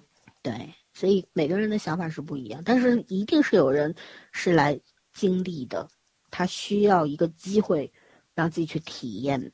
我觉得是这样子的，所以，呃，对于每个人的意义都不一样吧，对吧？我我前些日子看了一个，就是一个真事儿，我觉得就是也挺有意思的，是什么呢？就是一个。医学院的学生也不能叫医学院的学生吧，就是他考他考医学院，还是说他毕业之后呢没有从事学医的，回他们家继承家业做半仙儿了，你知道吧？然后特别特别搞笑，然后就经常就是那个就是他们那个医院门诊里面就来了，对对对对对，半仙让我来看这，对就是这病没错。然后后来他们那个就是这个。门诊室里面的年年轻大夫就都问：“这什么半仙这么厉害？”他们说：“啊，那是我们师弟，就当年好像退学了，因为天分不够。后来那个就是经常偶尔聚会嘛，坐在一起吃饭。那半仙说的是：我觉得老天爷让我走这条路，可能我救的人比你们都要多。你想想，确实是，就是老三说的，做一个网红律师。”未必不好，因为他帮助到的人可能会更多。他把这些人推荐到更专业的人面前，其实是给那些人指引了一条非常非常好的路。未必做半仙儿就比做医生救的人少，有一个度，不要过那个度。对对对对对，嗯，任何事都不要过了度就好。对对待那个某些人，可能真的半仙儿的话，比医生，我挺有意思我觉得得 对，嗯嗯嗯，好吧，嗯，然后我继续说何运成啊，我就觉得何运成这个小孩儿，呃，未来可能他更适合做这种，他很适合做律师，因为他的稳定，呃，他的理性思考，他的大局观非常好。嗯，但是他短板我刚刚也说了嘛，就是我觉得对于这份工作、这份杀实习的经历，对，对他来说，他一定会有很大的提升，因为他能力已经足够了。对，但是但是这个能力足够的方呃，同时也有欠缺，就是他的领导力不够。哦，我觉得他未来一定不会是那种单打独斗的类型，他一定是作为一个 team 的 leader 这样子一个身份，所以这这这个东西对他来说是一个很好的经历，他能学到很多。好，然后，哎，我们要加快速度了，就是后面就是说，你作为一个十多年的一个职场人，你觉得你有什么场外意见可以给这些小孩儿吗？简单的讲讲。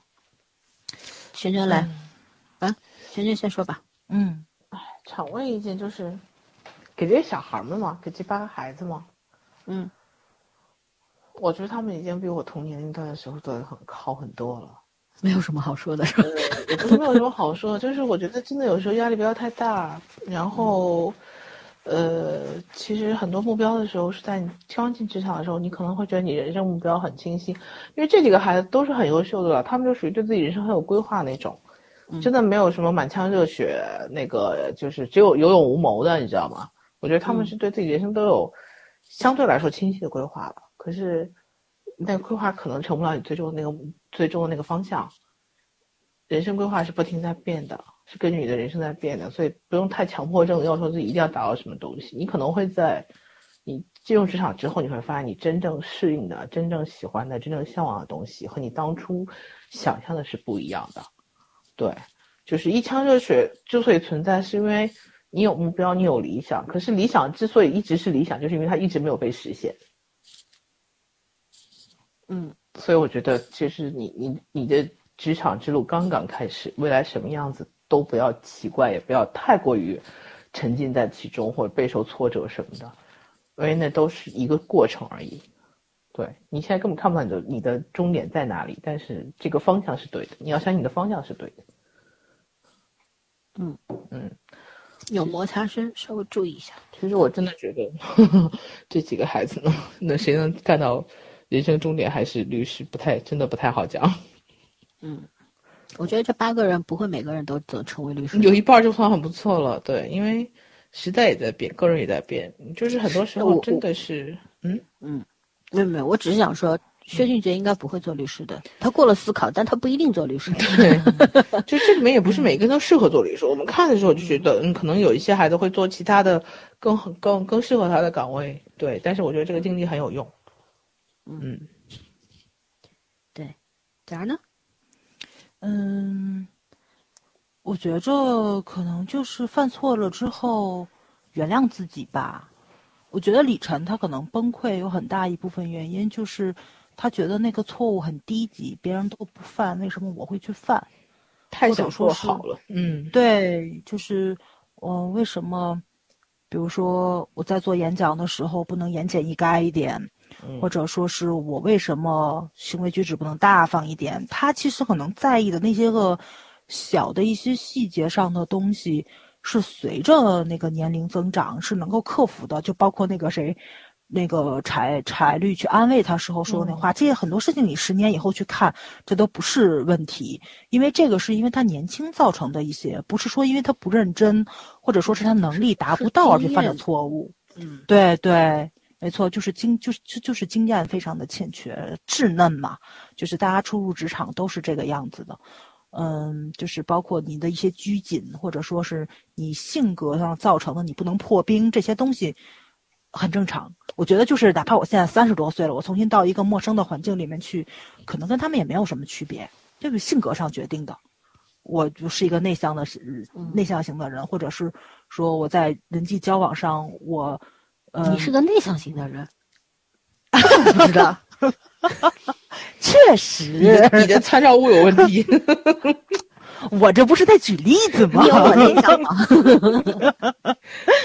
不过真的，我跟老三两个人，我们两个人聚会在屋里边，那一天不说话，那用手机交流。吃饭吗？好啊，咱们去市场。我一定会直接打电话的。不，我们两个还是坐在一张沙发上的。好吧，那你们俩赢了。嗯，所以，所以，所以，我觉着就是很多时候就是，呃，不要怕犯错，因为我觉得犯错是因为你做事情了。嗯，这个世界上不犯错只有一种可能性，就是你没有做事。我觉得这个就这个话其实不是我说的，是我们老板说的。我觉得我特别庆幸在哪里，就是我遇上的好老板远远多过于我遇上的糟老板，而且我的好老板就是怎么说呢？呃，就是说的话很多，就是到现在我觉得都很有道理。就是很多时候，就是他批评你的时候，是因为他眼睛看到你做事情了，他才会批评你。嗯，他觉得你还是有可塑性，能更进一步，他才会去指导你。不见得老板不批评那个人，就是说对他，就那个人没有错。也许就是说，老板不想说或者怎么样的。对对对对，而且可能人跟人不一样，有有的人是顺毛驴儿，然后你就是得鼓励他，所以他不以说教为主，他就是以鼓励为主。所以这个很多东西具体事情具体分析，对。所以我觉得最主要的一个原因就是不要怕犯错，你在任何地方都是要冲一点，就办了就办了啊，错了就错了，然后改正就可以了，然后放过自己，这事儿就接过去就完了，下次不再犯比什么都重要。嗯，对，一般来说，我觉得人的记忆都是在你在同样错误犯第三次的时候，人们才会忍无可忍，前两次大家可能都会睁一只眼闭一只眼的，所以就是一定要长记性，你永远不犯第二次，就不可能有第三次，所以。但是那个犯过错之后就放过自己，不要再想这个事情了，不要自我折磨，因为怎么说呢，就是，就是我就是特别怕在工作中犯错的人，我是用了很久去克服这个心理上这，因为我我可能要犯了错被人指出来之后，我会小心翼翼很久很久。嗯。但是这个话是我们老板开解的我，所以我就特别庆幸就在这里了，就是。他其实是直面你的努力跟你的辛苦，然后也发现了你的压力在。他是去做一个疏解者，或者说是那个引导你的人，然后来让你放下一个包袱。但是我觉得这个话对我特别管用，打那以后我就没有这么大的心理包袱在了。我觉得这就是我性格上的一个问题吧。对对对对，嗯。所以我觉得就是对初入职场又有心理包袱的人，还是要。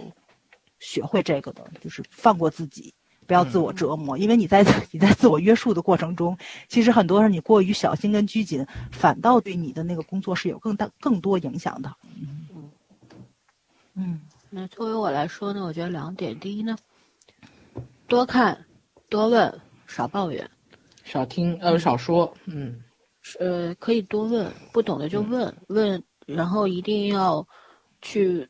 呃，多多了解。你要进入一个公司，你首先要知道这个公司的整个一呃运转的流程是什么，对吧？你这个不了解，就没办法工作。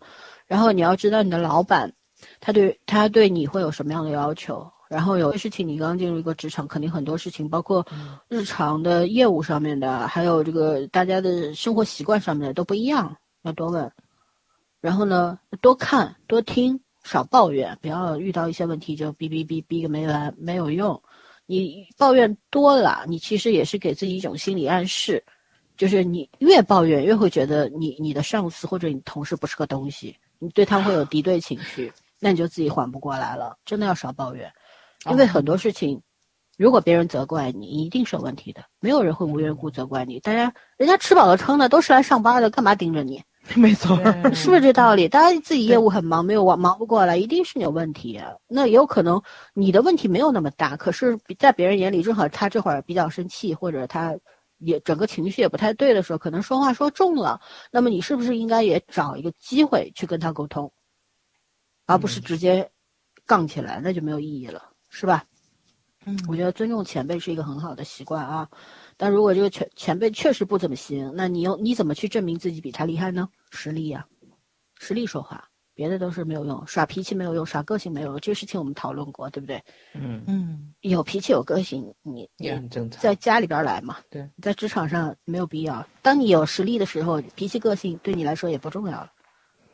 对对我，然后正好加一句话，就是说嗯一定要，就这老三这话讲一句，一定不要做职场上看起来最聪明的那个人，嗯，因为你一定是最蠢的那个。对，嗯即便你真的聪明，对，对，这也总归会有人比你强的，真的。嗯有有的时候就很蠢的人会觉得别人比他蠢，就是这个样子。对，而且新人就很容易觉得，哦，这些人一定没我厉害，或者是就是混日子的。嗯，你你到一定时候，你才会发现，对，最傻的就是你。对对，就是先翅膀先要硬起来，就真的能够飞了，你再能再去鄙视别人也来得及，是不是？你是那只鹰，你嗯鄙视小麻雀也可以。你是小麻雀，你凭什么鄙视一只鹰呢？毛还没长齐，以前我们都觉得这句话是贬义啊什么的，其实你上班你会发现，你真的很多时候你发现你真的是毛还没长齐。嗯，对。然后还有一点，我是嗯想对，就针对这个节目当中，就像比方说像李晨这样的孩子，他是转、嗯转专业的，呃，几个很就是一个现实当中发生的事情。我在我大学毕业之后，然后我我我那个时候我们我是和几个同学一块儿合租的，因为那时候大家那个工作的这个每个分局，我那在在公安干过一段时间，然后大家也几个同学合租是为了上班方便，回家不方便嘛。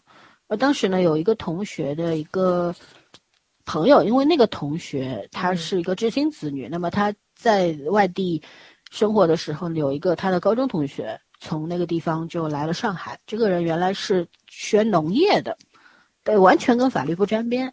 嗯然后呢，他就真的是已经上班了一段时间，后来他觉得我想做律师，我非常佩服他，就是他，呃，也没有很多的钱去上那种辅导班儿，每年思考都会有辅导班的嘛，那那费用还蛮贵的，然后他没有去，因为他家庭条件不允许。你知道他怎么做？他为什么来上海？他就当时每天嗯都去，呃，政法学校蹭课，哦，他去蹭课，然后呢去买很多书，然后为什么要？后来他跟我们就到我们合租的这个屋子，我们是三室一厅，然后我们是一楼有一个有一个天井，天井里面房东搭了一个小房子，但那个房房间本来是放杂物的。然后他来了之后，我们当然不可能收他房租了，因为知道他经济条件不允许，然后就把那个房间免费给他住。嗯然后呢，其实那个居住条件也很差，但是他在里边，他没有什么衣服，没有什么日用品，就很最简单的生活用品，比当兵的东西都少。但 是他最多的是，都就是思考的法考书，嗯就是他一直在自学，用了一年时间他就过了思考，我非常佩服他，零基础啊。然后现在我们还是肯定也很厉害，也是个学霸，肯定的。呃也不是，他就是一个很执着的人，他嗯，谈不上学霸，就是那种成绩问中上水平吧，没有、嗯没有到那真种学霸的程度。力的，嗯对，就是超级努力，而且非常有信心，就是觉得自己一定可以。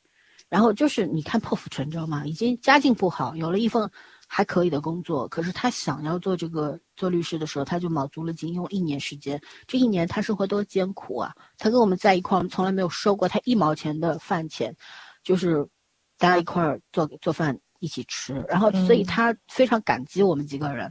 就这么多年来还是在一块儿玩儿的。他现在已经条件很好了，因为他，呃，走上了这个考了过了司考之后去实习的，要因为为什么要实习呢？要一年之后才能拿执业证，然后要嗯实习嘛，要跟带教的律师嘛，等等嘛。就是前三年其实挺苦的，每个月真的没有多少钱，就一个基本工资。你不打官司 哪有钱？没有提成嘛，对吧？嗯，然后怎么办嘞？他就是，呃，熬过那三年，后来现在已经混得还不错了。他也是做飞速的，然后做做就是那种合并啊、重组方面的，所以他的那个钱就多起来了嘛。但是他是一个嗯。不会忘恩负义的人，就念着我们当年对他的这个帮助，嗯。所以每年过年过节都会买礼物给我们，然后出去旅游啊什么的都会带带礼品给我们，就是真的真的是一个很好的人，所以我就觉得，像李晨这样的孩子，他是有希望的。人要对自己狠一点儿，嗯你对自己狠一点儿，你可能就会实现你的目标了。哭没有用，在我的人生信条里面，哭是人后的，不是人前的。嗯我可以回家一个人躲在家里边哭，哭成什么样都行，没人看见。但是在人前，我一定要强。呃，你你不够强，别人不会给你机会的。莫斯科不想眼泪。你出去闯，你你整天哭唧唧，第一别人不会给你机会，第二别人不会信任你，嗯对对吧？嗯，不专业，嗯对，所以我我理解李纯，可是我希望他更坚强。我希望那不是不是剧本嗯效果啊，那是真的。嗯我希望那是真的，不是剧本写出来的。但我觉得他也不太可能会配合剧本。嗯，对我我感觉他是真的崩溃了，对，嗯，确实受不了，就是那种，嗯，这这些孩子演技没那么好，说白了就是，嗯对。然后好，我们现在聊职场了啊，就是职场的规划，圈圈写的这个这个，你觉得跳槽跳槽转行盛行的年代，职场要怎么规划？我们让圈圈来讲吧。我的职场很单一，我没有什么跳不跳槽，这辞职不干。所以说我也没什么跳槽，我我人生的跳槽都是被跳槽的，就是公司不停的合并重组，然后不同的就对不同的岗位，不同的换个合约，换个名字而已。跳槽最多是崽儿，工作经历最丰富的人。转行转行也没转什么，但是公司转了。嗯嗯，我我其实觉得吧，这个行这个时代真的就是很多时候不是你想跳槽，或者不是你规划的很好，嗯，就就就可以从一而终的。即便你是一个很喜欢稳定行业的人，但是也不好说你会能撑到哪一年，因为啊、我们毕业的时候，我们学金融的，没想到今年的互联网金融这么牛。嗯而且互联网金融真的第一波人都不是搞 金融的，嗯 第一波人都是搞互联网的，所以现在很多搞金融的去给搞互联网金融人打工，呃，你说这叫什么？这叫外行指导内行嘛？也不也不叫吧，因为互联网金融是两块加起来的嘛，包括现在很很火的什么区块链之类的东西，它都是在金融的概念上，其实在互联网的概念上衍生了一些金融衍生品，就是人类的本能。呃，但是我现在也有很多同学已经从传统银行业蹦到这这块儿了，这是大势所趋。我也不觉得这是他们主动主动去做的职业规划，因为我们那时候还没有这个职业，嗯就是没没有这块儿业务内容，也不可能规划的出来。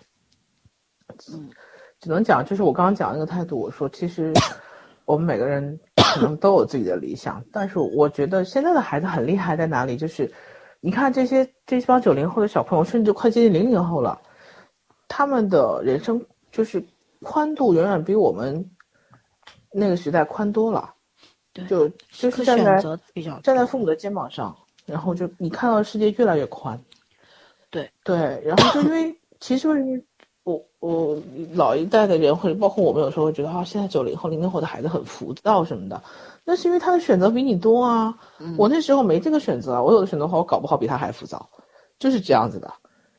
所以就是说有宽度，然后有有深度，就会变得难一点，因为人太容易被周边的变化所吸引了。嗯而且也可能你在这个变化中，你找到真正你自己身上的东西了。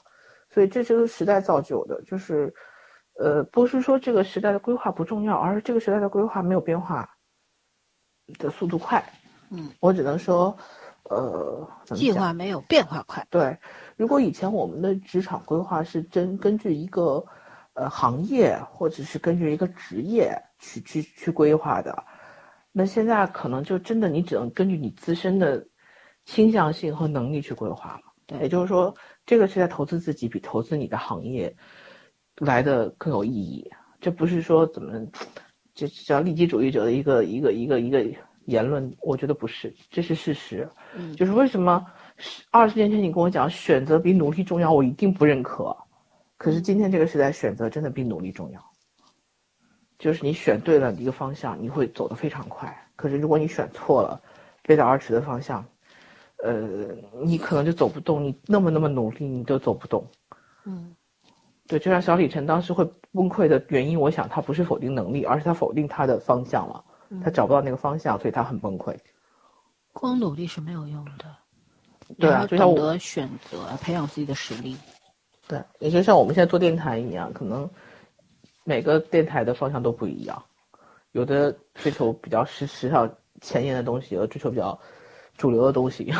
我们这算非主流吗？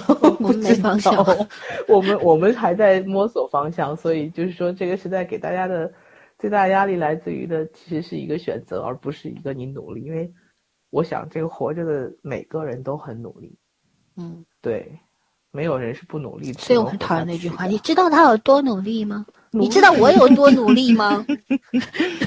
难道我们生下来就就对啊谁不努力呀等死吗？对啊，对呀、但你嗯努力之后，就大多数人努力之后是没有结果的，或者说那个结果不尽如人意的。可是你也得去接受。比那个横向的努力，你你可能跟别人天生就不是一一个类型的，或者是不是一个方向的，你何必要去用别人的条条框框绑架自己呢？对，主要你嗯是否接受那个结果，对吧？我就就真的觉得，你这个时代你你要对自己好一点，这个好一点不是说我懒惰一点，我我随意一点，而是说你要懂得你自己想要什么，嗯，你不需要用别人的优秀标准去加给你自己了。人跟人不一样。每个这个时代每一每一天你都可能是失败者，也可能是成功者，对，没有必要去太计较这个东西，哎，嗯，所以我觉得就是，当然律师是这个这个节目律师是很精英的，到目前为止律师都是一个很在我们认知里面是一个很精英的职业，就他的起点是比很多行业要要求要高的，专业人士嘛，对，所以我就说，为什么这些孩子其实很优秀，有一些，呃，职场的东西，我不想跟他们讲，是因为他们做的真的比我那个时候，甚至现在有些地方还要好。嗯嗯，但是呢，你也看到了，就是第一集到现在，不管他们有多优秀，就是他们犯的那些错误，在职场人身上永远就是在新人还是会犯的。对，嗯所以就告诉你，多优秀的人他也是人，就真的真的是慢慢成长。你都得趟过那条河。至于你趟过那条河用多少时间，走多少步，那是你的能力。对对你有多大的影响，其实这些经验都是有用的。是，嗯对我，我其实不想看到一群孩子上来就比这些专业的律师可以比肩，其实那个这样的节目就没意义了。嗯对，这节目本身就没有意义了，而且诱导性太强。这个节目诱导性已经很强了，因为你知道，我以前有一个认识一个小孩子，他真的是就因为一篇小说写金融圈的小说去读了金融行业，你知道吗？然后后来就天天跟我讲说呀，姐姐，我真的不不喜欢这个行业，这行业不是我想象中的那个样子。所以，我现在就是觉得，因为这一代孩子都是看着互联网这些节目长大的，所以我真的不希望他们以这个角度去误会这个职业，你知道吗？没有那么多这种什么光环对那种网文网文里面出来的，你的诞生就是为了来拯救世界或者毁灭世界，没有那么那么那那么可怕的事情。对，大多数人来就是来历练的嘛。你就像律师这个行业，我也进过律所实习的时候，嗯，就不是天天穿着十二公分高跟鞋走的吧？屁嘞！我你看我像是那种人吗？就我就觉得我为什么后来我考过了司考之后还是没有做律师，因为我本身人生规划当中没有律师这个行业，我没有嗯想过要做。我考考过司考，只是我要去证明我可以。对啊，对就是这是我的一个目标而已，但是不是我人生的终点。对，这这个所谓的中国第一难考嘛，对吧？然后嗯我一定要去证明一下 我 OK，所以我过了。但是呢，我就觉得这做律师不是我的志向，所以，所以我就没有去。但是我去过这个职场，当然十多年前的职场和现在还是有点不一样。我进的律师也没律律师楼也没有这么牛逼，没有这种这么好的办公环境啊。那当然，我进的所也不差，是一个很好的所，但是当年的那个整个条件没有现在这么好。嗯对，然后呢，还有呢，就是其实我看到弹幕里面很多人说说说这些律师太暖了，跟现实不符，说现实当中的律师都挺冷漠的。我也想解释一下，不是冷漠，是真的太忙了，没有没空，没有空，真的没有空。带我的那个指导律师，这真的是超牛的，而且也是我们学校的，也是我的前辈。然后啊，但是他他整个的工作时长是非常惊人的。每天在办公室也好，然后出去见客户也好，整个工作时间就在十多年前加起来也要十几个小时。虽然我们现在提倡说不要过劳，但是这个行业它没有办法。就像我原先我在还在职的时候，我们那个行业哪天不加班呢？哎，关键问题是现在每个行业都说自己这个行业加班，这件事情就很严重了，你知道吗？对，就现在变成加班是一个值得歌颂的事情，是一个福报，这个事情我就不能接受了。其实加班有的时候一些特殊的岗位，一些需要你去付出更多时间工作的岗位，就是不不得已而为之，它不值得夸耀，它只是对你来说是一个负担，可是你不得不去做，有时候是一个选择，对吧？不管是为了什么目的的一个选择，但是你非要把。工作是每九九六零零七，然后每每天工作十多个小时，当做一种荣耀。不好意思啊，我不承认的。我觉得这个太夸张了。这个本来就是原原来的这个意义背道而驰了嘛。嗯，非法。对，然后嗯，我觉得怎么说呢？其实当律师。为什么我一直说律师是一个灰色地带游走的这么一个职业呢？因为我们也看到说，在这个节目当中也提出来说，律师他为什么要为所谓的坏人打官司呢？第一个就是每个人就是都有被辩护的权利嘛，对吧？然后还有一个，我们现在很多的司法上面，我们也中国也是秉持疑罪从无的，所以每个人都有。拥有这个被辩护的权利，嗯，对吧？然后还有一个就是，嗯，我觉得这个科普性很好，因为呃，在微博上经常看到说谁哪个杀人犯啊或者怎样啊，然后大家都说，哎，这个律师为什么要为他辩护呢？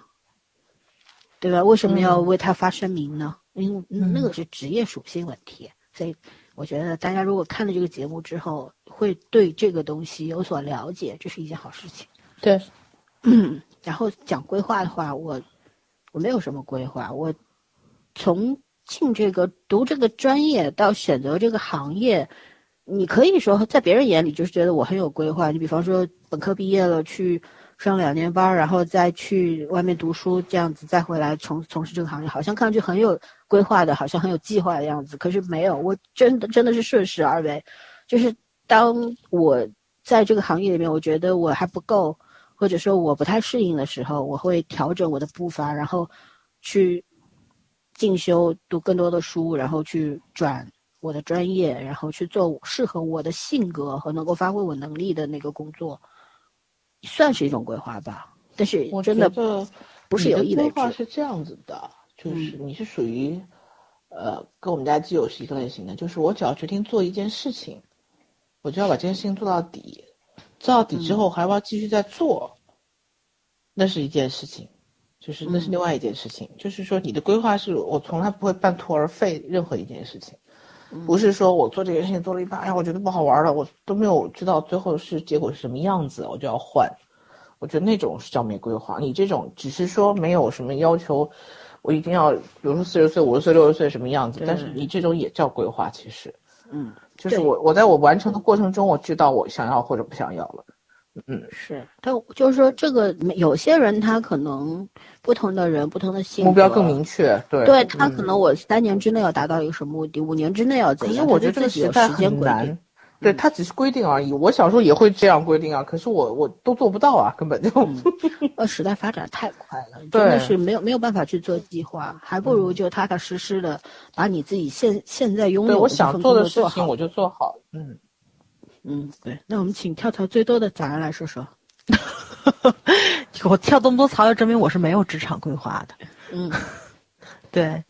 我就是干的开心是比什么都重要的，这也，叫市场规划呀。提笼架鸟喝荒漠的人，对对对对，因为因为我真的可能是前面的工作干的有点伤了，因为在做节目之前还在跟老三说呢，嗯，就是你永远都是到了你的那个就是忍受的最高顶点的时候，突然之间忍受不了了，对吗？对 对，就看开了。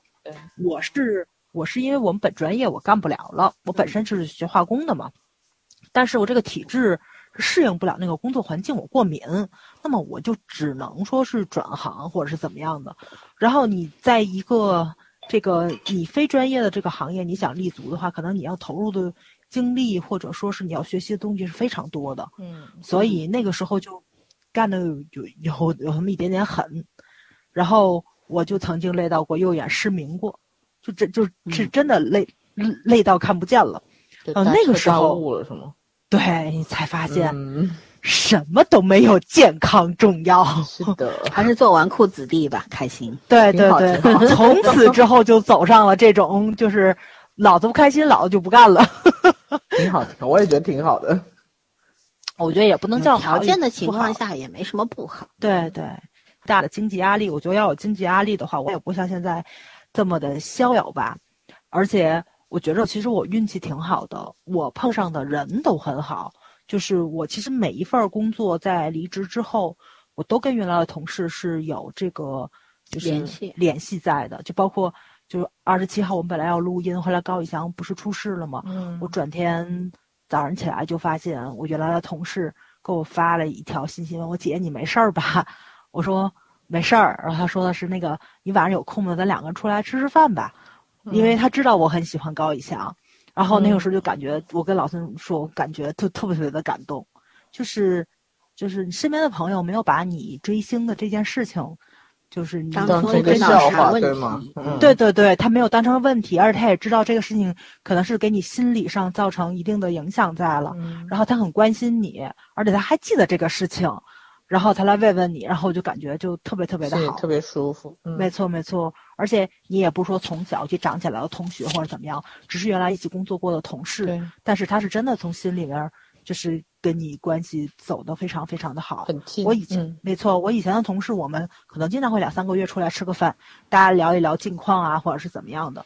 然后也没有说，我觉得咱们中国特别好的在这里，可能没有韩国那种什么前辈哥哥姐姐，因为嗯年龄差几岁，就是那种暗自排辈儿非常那什么的，很严重的，嗯没错，包括我现在身边的朋友有好多九零后的，嗯，就也是以前同事走过来的，然后大家在一起有的聊，志同道合是很重要，年龄什么都不重要，家庭背景，然后你结婚已婚有孩子没孩子，都不是特别金科玉律两个人交往的一个标准在，所以我觉得频繁跳槽也有好处嘛，就是嗯。认识了很多不一样的人，然后呢，大家是因为情感上产生了共鸣，然后到现在还成为不错的朋友，一直走下去的，然后就感觉感觉挺好的。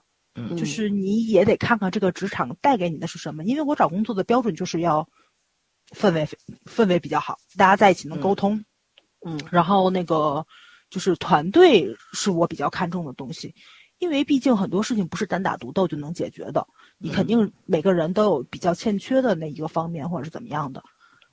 嗯、我其实对领导没有什么太大的要求，因为我也碰到很多傻逼嘛，就是 就气到拍桌子瞪眼。我在前面那份工作，老三知道，就我其实是很少跟人发生冲突的，能让我拍桌子骂的，跟他对骂，这真的不是一般的事情了。因为发生了一个事情，领导首先要想的是这个问题怎么解决，嗯，如果造成的后果就是比较严重了，他怎么样承担这个责任？但是我的那个领导是这个事情，责任，对这个事情还没有既定事实发生了，但是已经有发生的趋势的时候，他先过来跟你们说这个事情你们要背，莫名其妙。反正反正这种事情我是绝对忍不了的，嗯大不了不干了嘛。对，也要把这个事情说清楚了。这个职责职责范围问题是你的，你你你就要干。但是你如果说把所有的责任都推到了最低级去干事情的员工身上，那这这绝绝对不是一个主管或者说一个领导应该去做的嗯事情。对，也有非常非常不好的老板，但是我碰上的大多部分的老板跟主管都非常好。都很好，嗯，对，包括像现在也是会有联系的嘛。嗯嗯，对，哎，我觉得这一点还是，我其实我觉得私企比较不错，就在这里了。大家就是即使分开了，或者说是离开那个职场了，然后都成为比较自由的社会人的时候，大家都是中华人民共和国公民嘛，嗯有一个比较平等的视角的时候，还是能继续交往下去的。我觉得这个东西还是取决于你的人品和你的运气。嗯，没错没错，我知道这两两者嗯密不可分。你人品很好，但是你运气不好也没办法。嗯没错没错，对对，对，我嗯是这个怎么说呢？我进入一个团队的话，我是很注重在乎每一个岗位的人的能力的。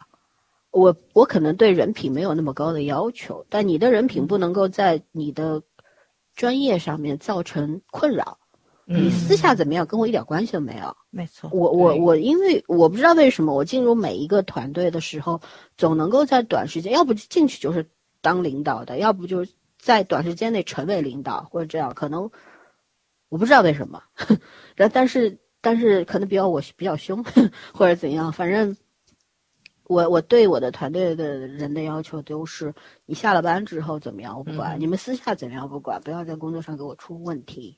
出了问题，你要承担你的那部分责任，不要推卸责任。推卸责任，我第一个干掉，就是这样。我是明白摆在桌面上说的那种，那种性格。但是人家当一开始可能肯定也会有人不适应啊，觉得你这人不讲不讲人情。我一直跟他们说，职场上没有人情好讲的，对吧？你在我这儿，人甚至有时候我的带的实习生会说：“老师，你有点那种黑暗丛林法则的味道。”我说：“对，我现在让你尝试这个，以后你出去你会适应。”但是我说，我们讲是在工作后下了班出去吃个饭喝个酒，那时候讲人情，在工作上不能讲。我们这个行业更加不能讲人情。我们我们，所以我为什么不喜欢李浩源处理那件那个案子的态度？我就觉得我们这个行业其实跟他们那个跟律师行业还是性质上还是有差很很相近的东西的。我一直信奉的就是，就像我以前在节目里也讲过，我们遇到一个案子，可能他这个是。我今天接触的这个工作对象，他是一个加害者的家属，凶手的家属。嗯，那我在工作方面，我该怎么做还是要怎么做，我不能够，我有同情心，可是这同情心我要克制住，对吧？我我要我了解了这个事情的始末之后，我知道这个人的犯罪成因之后，我对他有同情心，或者甚至于有我我想要对他为他做些什么的时候，这个东西一定要放在工作之后。嗯。我这个案子结束了，你需要我帮助的时候，我会帮你的。我不会介意你是受害人家属还是施害者家属。嗯，呃，但是该在工作上面的时候，该怎么样就得怎么样。首先你要记住，你是你是一个执法者，你是一个心理犯罪心理的这个方面的研究人员。然后你你是你的立场是什么？你得记住。你看律师也是一样，你的立场是什么？你怎么？律师其实是一个解决师的位置。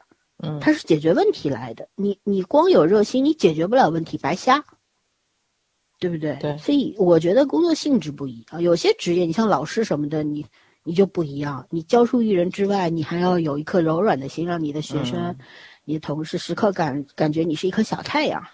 哎，就是他的工作性质决定的嘛，对吧？感同身受。有 有些职业不可以，就我们这种职业就不可以，对吧？你觉得我不善良吗？我觉得我特别善良，我比很多人都善良。可是我的这个善良一定要，我要分清楚场合和时间的，这是必须的，对吧？而且有的时候，如果你对你的学生或者觉得你同事比较严厉，你的下属比较严厉，我觉得不是一件坏事情。你该温和的时候温和，该严厉的时候严厉呀，对吧？要要有的放矢嘛，就这有轻重缓急的，你不能，你作为一个领导或者怎样，如果你没有这个能力的话，你绝对不是一个好的领导。嗯，对。你看我对我的上司有什么管理能力？我觉得我是属于一直是属于我这个脾气，你们也知道，就是我觉得不对的是，我会用不同的方式去提出来的。就我包括我的上司的话，我觉得他他这个是原则性错误，或者说他这个他的要求已经超过了我的能力范围。嗯。它妨碍到我的工作了，你妨碍到我的私生活没关系。你看今天你加个班儿，多上两个小时班儿，好，OK，我可以跟朋友说，今天我我没办法给你吃饭了，我得干活，朋友也会理解，你自己也 OK，嗯，对吧？你接受就可以。但是如果说你你的一些干预的事情，手伸的太长，你干涉到我的工作了，干涉到我的案子了，那对不起，我觉得要提出来，就是这个样子。所以我在领导面前从来不是一个好下属。对，就是说，你我从来不渴求有一个领导，他会觉得你业务特别强，然后你觉得你做的是对的，而而站在你这边，从来不奢望。我遇到过一个，就是我我们原先所里的主任，我就觉得很厉害，但是这个人他是有他的客观条件，他是一个在国外十多年的海归，然后他学的是我们的专业，他不管在业务上还是在行政方面，他都很强。而且跟我们年龄很接近，也就比我们大个六七岁这样子。嗯，所以所以他有很多东西跟我们有同理心，我觉得他是一个好领导。可是我也知道，这种人其实是最难搞的。嗯，一定要是你的能力符合他的要求，然后你做的事儿没有问题，他才会站在你这边。不然的话，你要是这两点不符合他，他弄死你，就是这种性格，你知道吗？但是我最讨厌的是那种动不动讲人情的领导，不喜欢我。你你，咱们该讲啥就讲啥，别光讲人情，对不对？我最还有那种领导，就是说他一定要你满足他的私人要求，比方你必须回来开会，哦。你必须必须回来开会，他不管你现在在哪里。我有的时候去了远郊，或者甚至在周边城市，你周五了要回来开个汇报会，回不来，你知道，飞都飞不回来，就是那种，嗯，这种领导，但是他会给你扣高帽子，你不服从组织安排，嗯，哦，这种领导，我我我不需要给他任何面子，我会当场开怼的那种，嗯，所以我觉得我我也是让人头痛的下属。我也不想管理这种领导，没什么好管理的，人家爱咋咋地吧，就就这样。对，可是但是像我这种性格，我相信在某些职场上面是混不好的。就比方说像你们一些私企、一些国企，我就混不好。我自己知道我是什么料，因为在那种场合可能更需要你比较圆通，比较讲人情味儿啊，然后比较那个对吧？长袖善舞，我我不行，所以。我索性就不去尝试，就这样子。嗯嗯，对，要找适合自己的职场，而且就是很多事情你自己要去掂量一下，在不在你的容忍范围之内。就老刚刚老森说的这个，就是那个这个介入老板私生活的一些事情，指派你去做。我我我我以前干过，就是不管干的舒服与不舒服吧，但那个可能是我第一份儿那个。就是非我们专业的工作，特特别傻。对对对，让他出去搬家啊什么的，你也去干是吧？是这意思吧？对对对，搬家，然后去他们家的别墅做卫生，然后给他女儿去上辅导课记笔记，因为因为他女儿好像有一次是去去去考试考级还是怎么着，然后呢是可以家长进去记笔记的，所以我去给记了一次。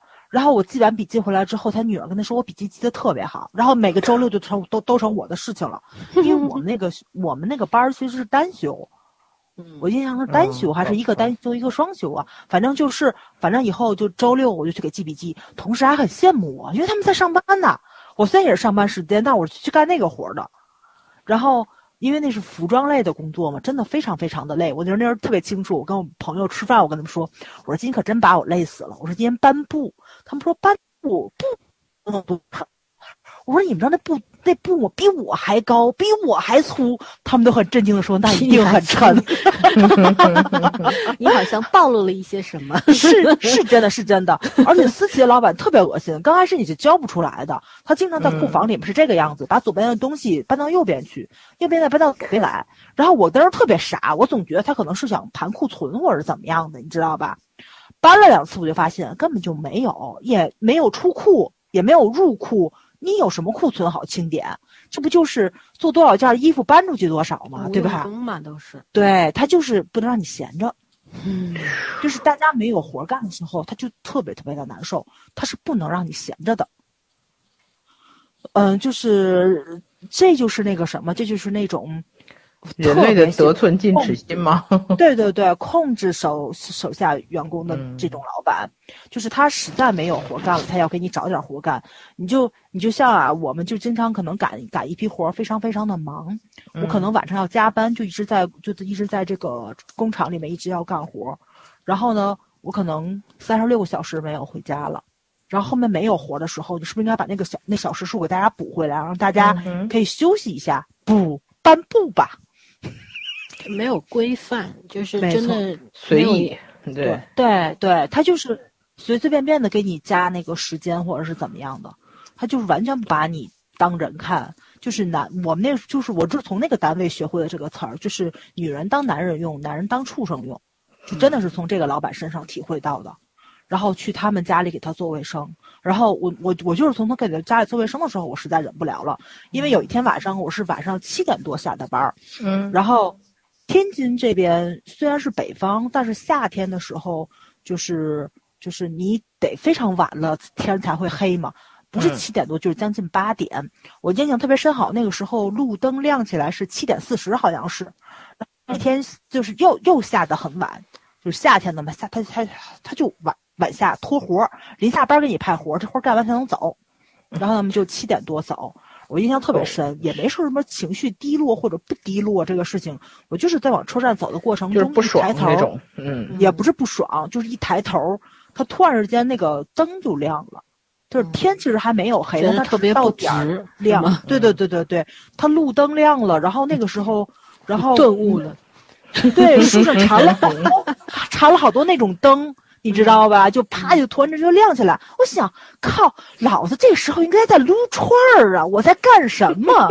嗯这是生活吗？这，就是你就就那那种感感觉，就然后彻底不是我想要的生活。对，辞职，然后就去找到他了，因为他一直不跟你签劳动合同。为你鼓掌他，棒棒的。对，对对对，然后，然后我印象中特别深的是，其实我在辞职之前，我刚刚刚谈完了一单那个生、那个就是那个服装的单子，印象特别深，就是天津市这边滨江商厦他们保安的服装，我跑了前前后后得有多少趟啊？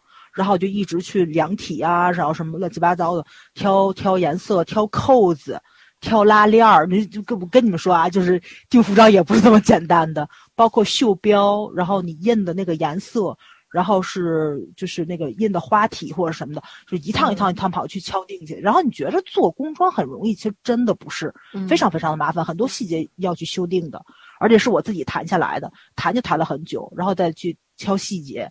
然后在离职的时候，老板跟你说的是提成都是按年给的，嗯只有在年底的时候才给，嗯才才会给，要不你就干到年底走。老子不要了。老子不要了，对，老子不要了，我我我就真的说不要了，走了。嗯对，那是夏天嘛，嗯，我想我这是在你这儿干了半年，我这已经就已经完全没有私生活了。对，就是你别说什么看电影啊或者是什么的，我就想的是这个时间我真的应该在跟三五知己的撸串儿的时候，然后我今天刚刚下班，而且而且想让你加班就让你加班，想让你不回家就让你不回家。我我我朋友是广告公司的，你知道吗？他们今天很忙，说是好靠你比我还忙，我们还有通宵，你问问谁有通宵？没有。就是任何我竟然会有通宵，加班嗯也好，干嘛也好，我觉得要有一个理由，就是这个理嗯由你要能够说服你自己。你比方说，你像广告公司的，他干完这一单，他得他有提成啊，这是一个理由啊。而且他有休息。对，你看像我，我我连连续工作连轴转，多少日子不回家，我也不说什么信仰不信仰，那跟信仰没关系。我觉得这是我责任，对不对？嗯你你必须要去战胜那个 罪犯，这是一个吧？还有一个，你有那个责任，所以你你这个理由是很充分的，可以支撑你的。但是像早儿这个情况，没有理由，什么理由？没有理由，嗯，对吧？但是我觉得在这工作当中，你你就应该是学会了拒绝，对不对？就有的时候嗯不能让让老板欲取欲求，就是他让你干多少你就干多少，那他只会让你干的越来越多，对。对吧？而且，其实你要说工作没给你什么，也给了很多，嗯因为我去了好多企业嘛，嗯企业、嗯学校、酒店，就都是服务范围。就他那个公司虽然是私企，嗯对，但是辐射面还是挺广的。然后那个就是像什么国企、外企，然后就是这种比较大型的工厂，所有的食堂我全吃过，你是用食堂来 这有什么？值得骄傲的？你说说？苦中作乐吧。对对对对对，但真的国企的饭很好，还有水果呢。嗯，行行行，要不别你你要求真低，我已经。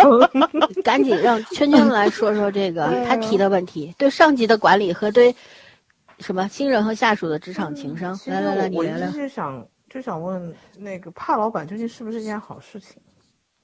如果这个老板要看他，你怕他什么？是有的学生，昨天我嗯还跟我的教练在聊过这个问题。我说，呃，这么简举个很简单的例子吧，就是比如说我找我我我前后见过几任健身教练，嗯，会很有意思的是，混的那种，就是比如说我我上私教课一个小时，那我只要让你练一个小时，我不管你练的好不好，我就大概的面儿上能敷衍过去的那种练法。然后我很认真、很严格的让你练的练法，反而是前者那个教练的会员会比较多，嗯很奇怪。其实你你花那么多钱找老师，你是想要有效果的。可是老师真的很认真的时候，你会很怕。包括我之前学其他的那个健身健身课也是这样子的，真的很严格、很认真的那个老师，因为他们都拿一样的工资啊。我一个小时，我那么辛苦的纠正你动作，我一个小时也是一百块。我让就是反正都是四五个人一起上课，那我混过去我也是一百块，我轻松一点不好吗？可是严格那个老师真的学员比较少，还还有被投诉，因为觉得他太严格了。可是可是我们喜欢他的人，我就不觉得他很严格。所以昨天我跟我教练讲什么，我说。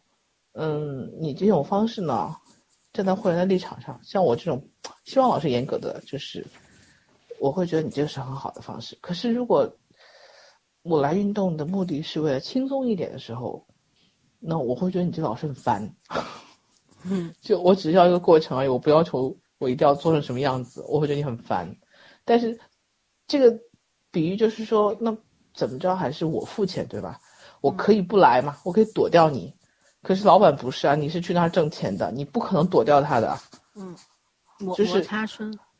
啊，你你不可能会躲掉他。嗯，但是，所以你觉得那个老板严格一点好，还是会就是还是和蔼一点好？我我我接受严格一点的，但是他一定不不是要严格的呃对地不是。那种，嗯就是就是不是那种怎么讲，嗯，呃故意找嘛找茬的，那是另外一种，嗯就是真的很严格，态度很凶的，嗯，但他道理没有错。我是个慕强的人。呃，对，所以我觉得我们仨可能没有问题，可是对很多人来讲，这是个问题。对对对，就有的孩子是天生性格比较软弱的，他不太吃那一套，什么什么魔鬼教育，嗯。就是有的是天生很皮的，你给他讲好话他是不听的，你就要你就要跟他对着干。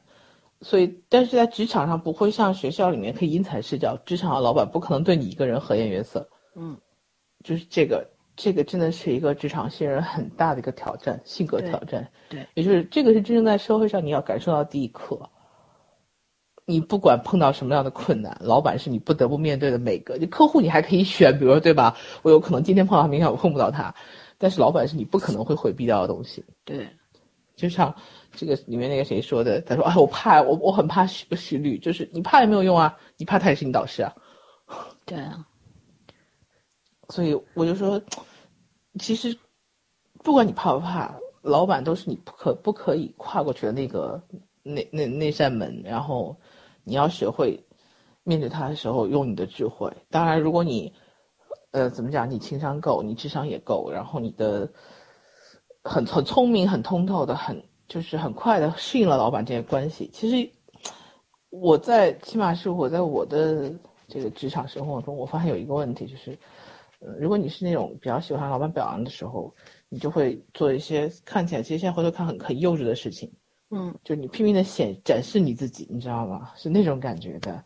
可是其实那样子未必是好事。就算这个老板是真诚的欣赏你，你给他的期待值也太高过于你自己的实际能力，因为你不可能每天把自己打成鸡血的样子，你也不可能每一场每一场职业生涯都取得胜利。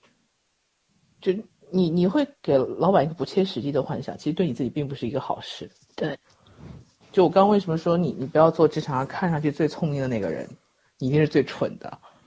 就是真的，你越越越往后走，你的职业生涯越长，你会发现每一个人都有你完全不了解的那一面，可以称之为优秀的那一面，甚至于你可能就永远不会有的那一面。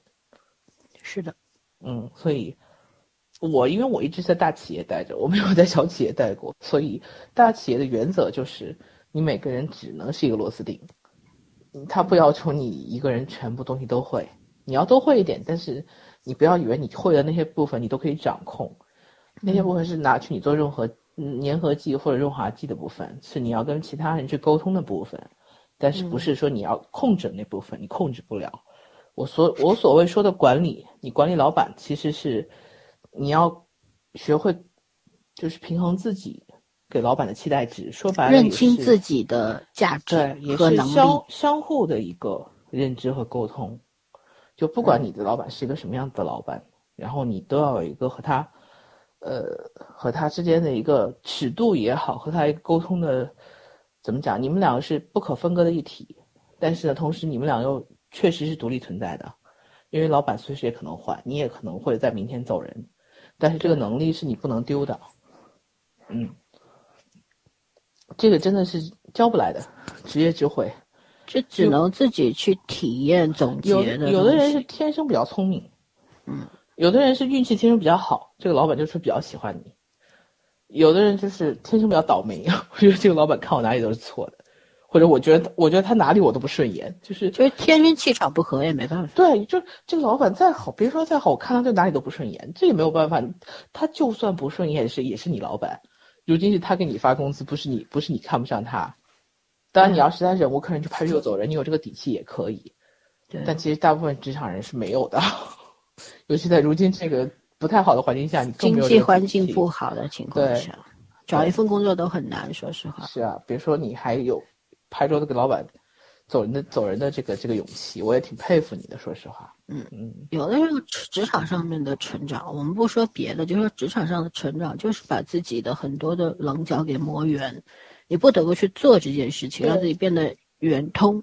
你尽量不要让自己变得圆滑就可以，但是有的时候嗯圆滑它也不是个贬义词，就有的时候你适应的没办法让自己对必须要适应这个环境嘛，你还是要生存的，生存法则还是放在这里的。嗯，就人呢，我觉得是底线不能丢，对，但是这个底线能不能一降而降，那就取决于你自己了吧？就是这这样的一个一个，就不管你今天穿什么衣服、化什么妆，你就把自己当成今天换了个角色去演。但是你你你是谁，你要知道。嗯嗯，是，就我顺着圈这话，就像我妹妹、表妹，呃，比我小不了多少，但是呢，她也是读书读了很多年之后呢，初入职场，因为她那个这个专业其实也是比较特殊的一个专业，我们就不说什么专业了。然后她进了这个职场之后，因为她进的是一个，嗯，也是机关属性的单位，然后呢。你也知道机关里边都是什么人，对吧？尤其是那些混了很多年的那些上司，他们都是火眼金睛啊，看人可能一眼就看穿了那种。我妹妹是一个比较比较纯单纯的人，有的时候我觉得我跟她讲单纯过头就是蠢，她不能接受。但后来她明白了是什么意思，就是这样的一个人是很容易被人家挑刺儿和欺负的。然后第一次他是他一开始找我哭诉的时候，我就跟他说：“你跟我跟我哭没有用，你自己去想一想问题出在哪。”然后他跟我冷静之后给我讲了很多，我帮他分析。然后他后来第二次来找我哭诉呢，差不多过了几之后，他跟我说：“怎么办？姐，我我觉得我干不下去了。”然后我我就给他一包纸巾，因为哭个够先，嗯哼，对吧？就你你有没有想过这个里边自己有什么问题？这是第一要考虑。第二，这个职场你愿不愿意丢掉？你愿意舍弃掉吗？你觉得？你觉得？你觉得？你觉得你应该你喜欢什么样的职场和你能进什么样的职场，这两件事情是两码事儿算，吗？对吧？对啊，优选吗？对不对？这个职场还会不会给你进步的空间，给你提升的这个途径？如果有的话，你自己去想一想，自己平衡嘛。呃嗯，对吧？你你家也不缺钱，你在家里待着，你妈也不会说你。但你的价值是什么？你有没有想过要赢？对吧？你有的时候赢这个东西，它是一个不是一个标准的答案，而是你要赢谁。嗯，就我我给他讲这些东西，然后我妹就觉得，当然她接受我这一套，但是呢，她当时的感觉是很不好，她就跟我说：“你说的这些东西，就挺残忍的。”可是我，我就跟他说：“我今天不跟你说的话，总有一天会有人跟你说的嘛，对吧？就有的时候是没有办法，就你进到了这个场合之之后，我觉得我就一还是这句话，底线不要丢。有的时候一些人际关系上的问题，可能你自己也是存在责任的，你怎么去理顺它？你不一定要讨好谁，但你要向别人至少证明你是一个有价值的人，别人才不会轻视你，对吧？然后反正他也是，他一直在这个单位，也嗯混了很多年之后，我觉得他现在也挺如鱼得水的。那有时候我们也会聊说，你现在有没有觉得自己变化啊？他觉得自己有变了很多，但是呢，他底线没有丢，就他觉得他也开始学会了选择，然后会为那个选择付出代价，也会去承受那个结果。我觉得这个是一个人在职场上也好，在人生的过程当中，在社会上也好，都要学会的一个东西。我们基本上说完了，对吧？嗯嗯，关于国产版的存在价值，我们一开始就说了，这谈谈了两个多小两个半小时了吧？我觉得基本上嗯针对前五期节目，我们能说的嗯都说完了，然后我们给了很多职场的建议，我不管年轻人听得进听不进，听一听也是好的。呃其实关于我们职场节目留言的人还是挺多的，对，我们我们三个人待的我们三个的节目的回放率应该算是很高的，就这种放在那里不定什么时候突然就冒回来往期的那个，就其实有很多东西，我觉得我们是比较前端的，嗯，就讲了很多东西，可能很多人一开始听听不下去，觉得胡说八道。然后，但是你过一阵自己自己听过我们的东西之后，你回想一下，觉得其实它是有用的。我们不是、不是在想做什么人生导师的这个角色，嗯。我们只是作为一个呃，在人生当中已经过了几十年的这么一个人，可能他有一点点经验，所以我们也不吝啬分享给大家。就是说，我们说的不一定是对的，也不一定适合你，可是听听听无妨，或者有益。就可能某一个阶段会比较适合你。对，对对，人生是分阶段。我说实话，我下一个阶段是不是接受上一个阶段的我的想法也不一定。没错。说白了就是这样，嗯对吧？人生是不不断的变化，不同阶就是段不同的想法。万一哪天我又励志了呢？这事儿很难说的。我觉得不太可能，我举手同意。不太可能。我们三个人里边最不会励志的就是你。哎，我跟你说啊，我不是去年跟朋友一块儿去算命嘛？哎，不是要算命吧？对，应该算算命吧。去，大师说的是我还要玩九年，所以我们现在每次出去聚会就一个梗，就是告诉我帮你倒计时还有九年。也许九年之后我就励志了，这事儿很难说，你知道吗？那我九年之后抱你大腿哎是是没，有讲那个加班的问题啊？加班不加加班。我们下次，我我觉我突然有个想法，我们下下一期节目要做什么？所以我们留着下聊职一期说吧？场吗？的，呃，不聊职场，我们聊聊再聊了，没什么可聊的了。对，聊聊这个加班九九九六对对对，零零七九九六和零过劳嗯对，还有这个你对自己的身体和职场管理的一些问题，我们可以以后再聊，好吗啊，？对对对对，不要一下子我们现在要养生了，我们现在要。告，我们要睡11点多觉去了。好嘞，好嘞，嗯我们不想过劳死。嗯，好吧，那就到这里吧，拜拜。拜拜。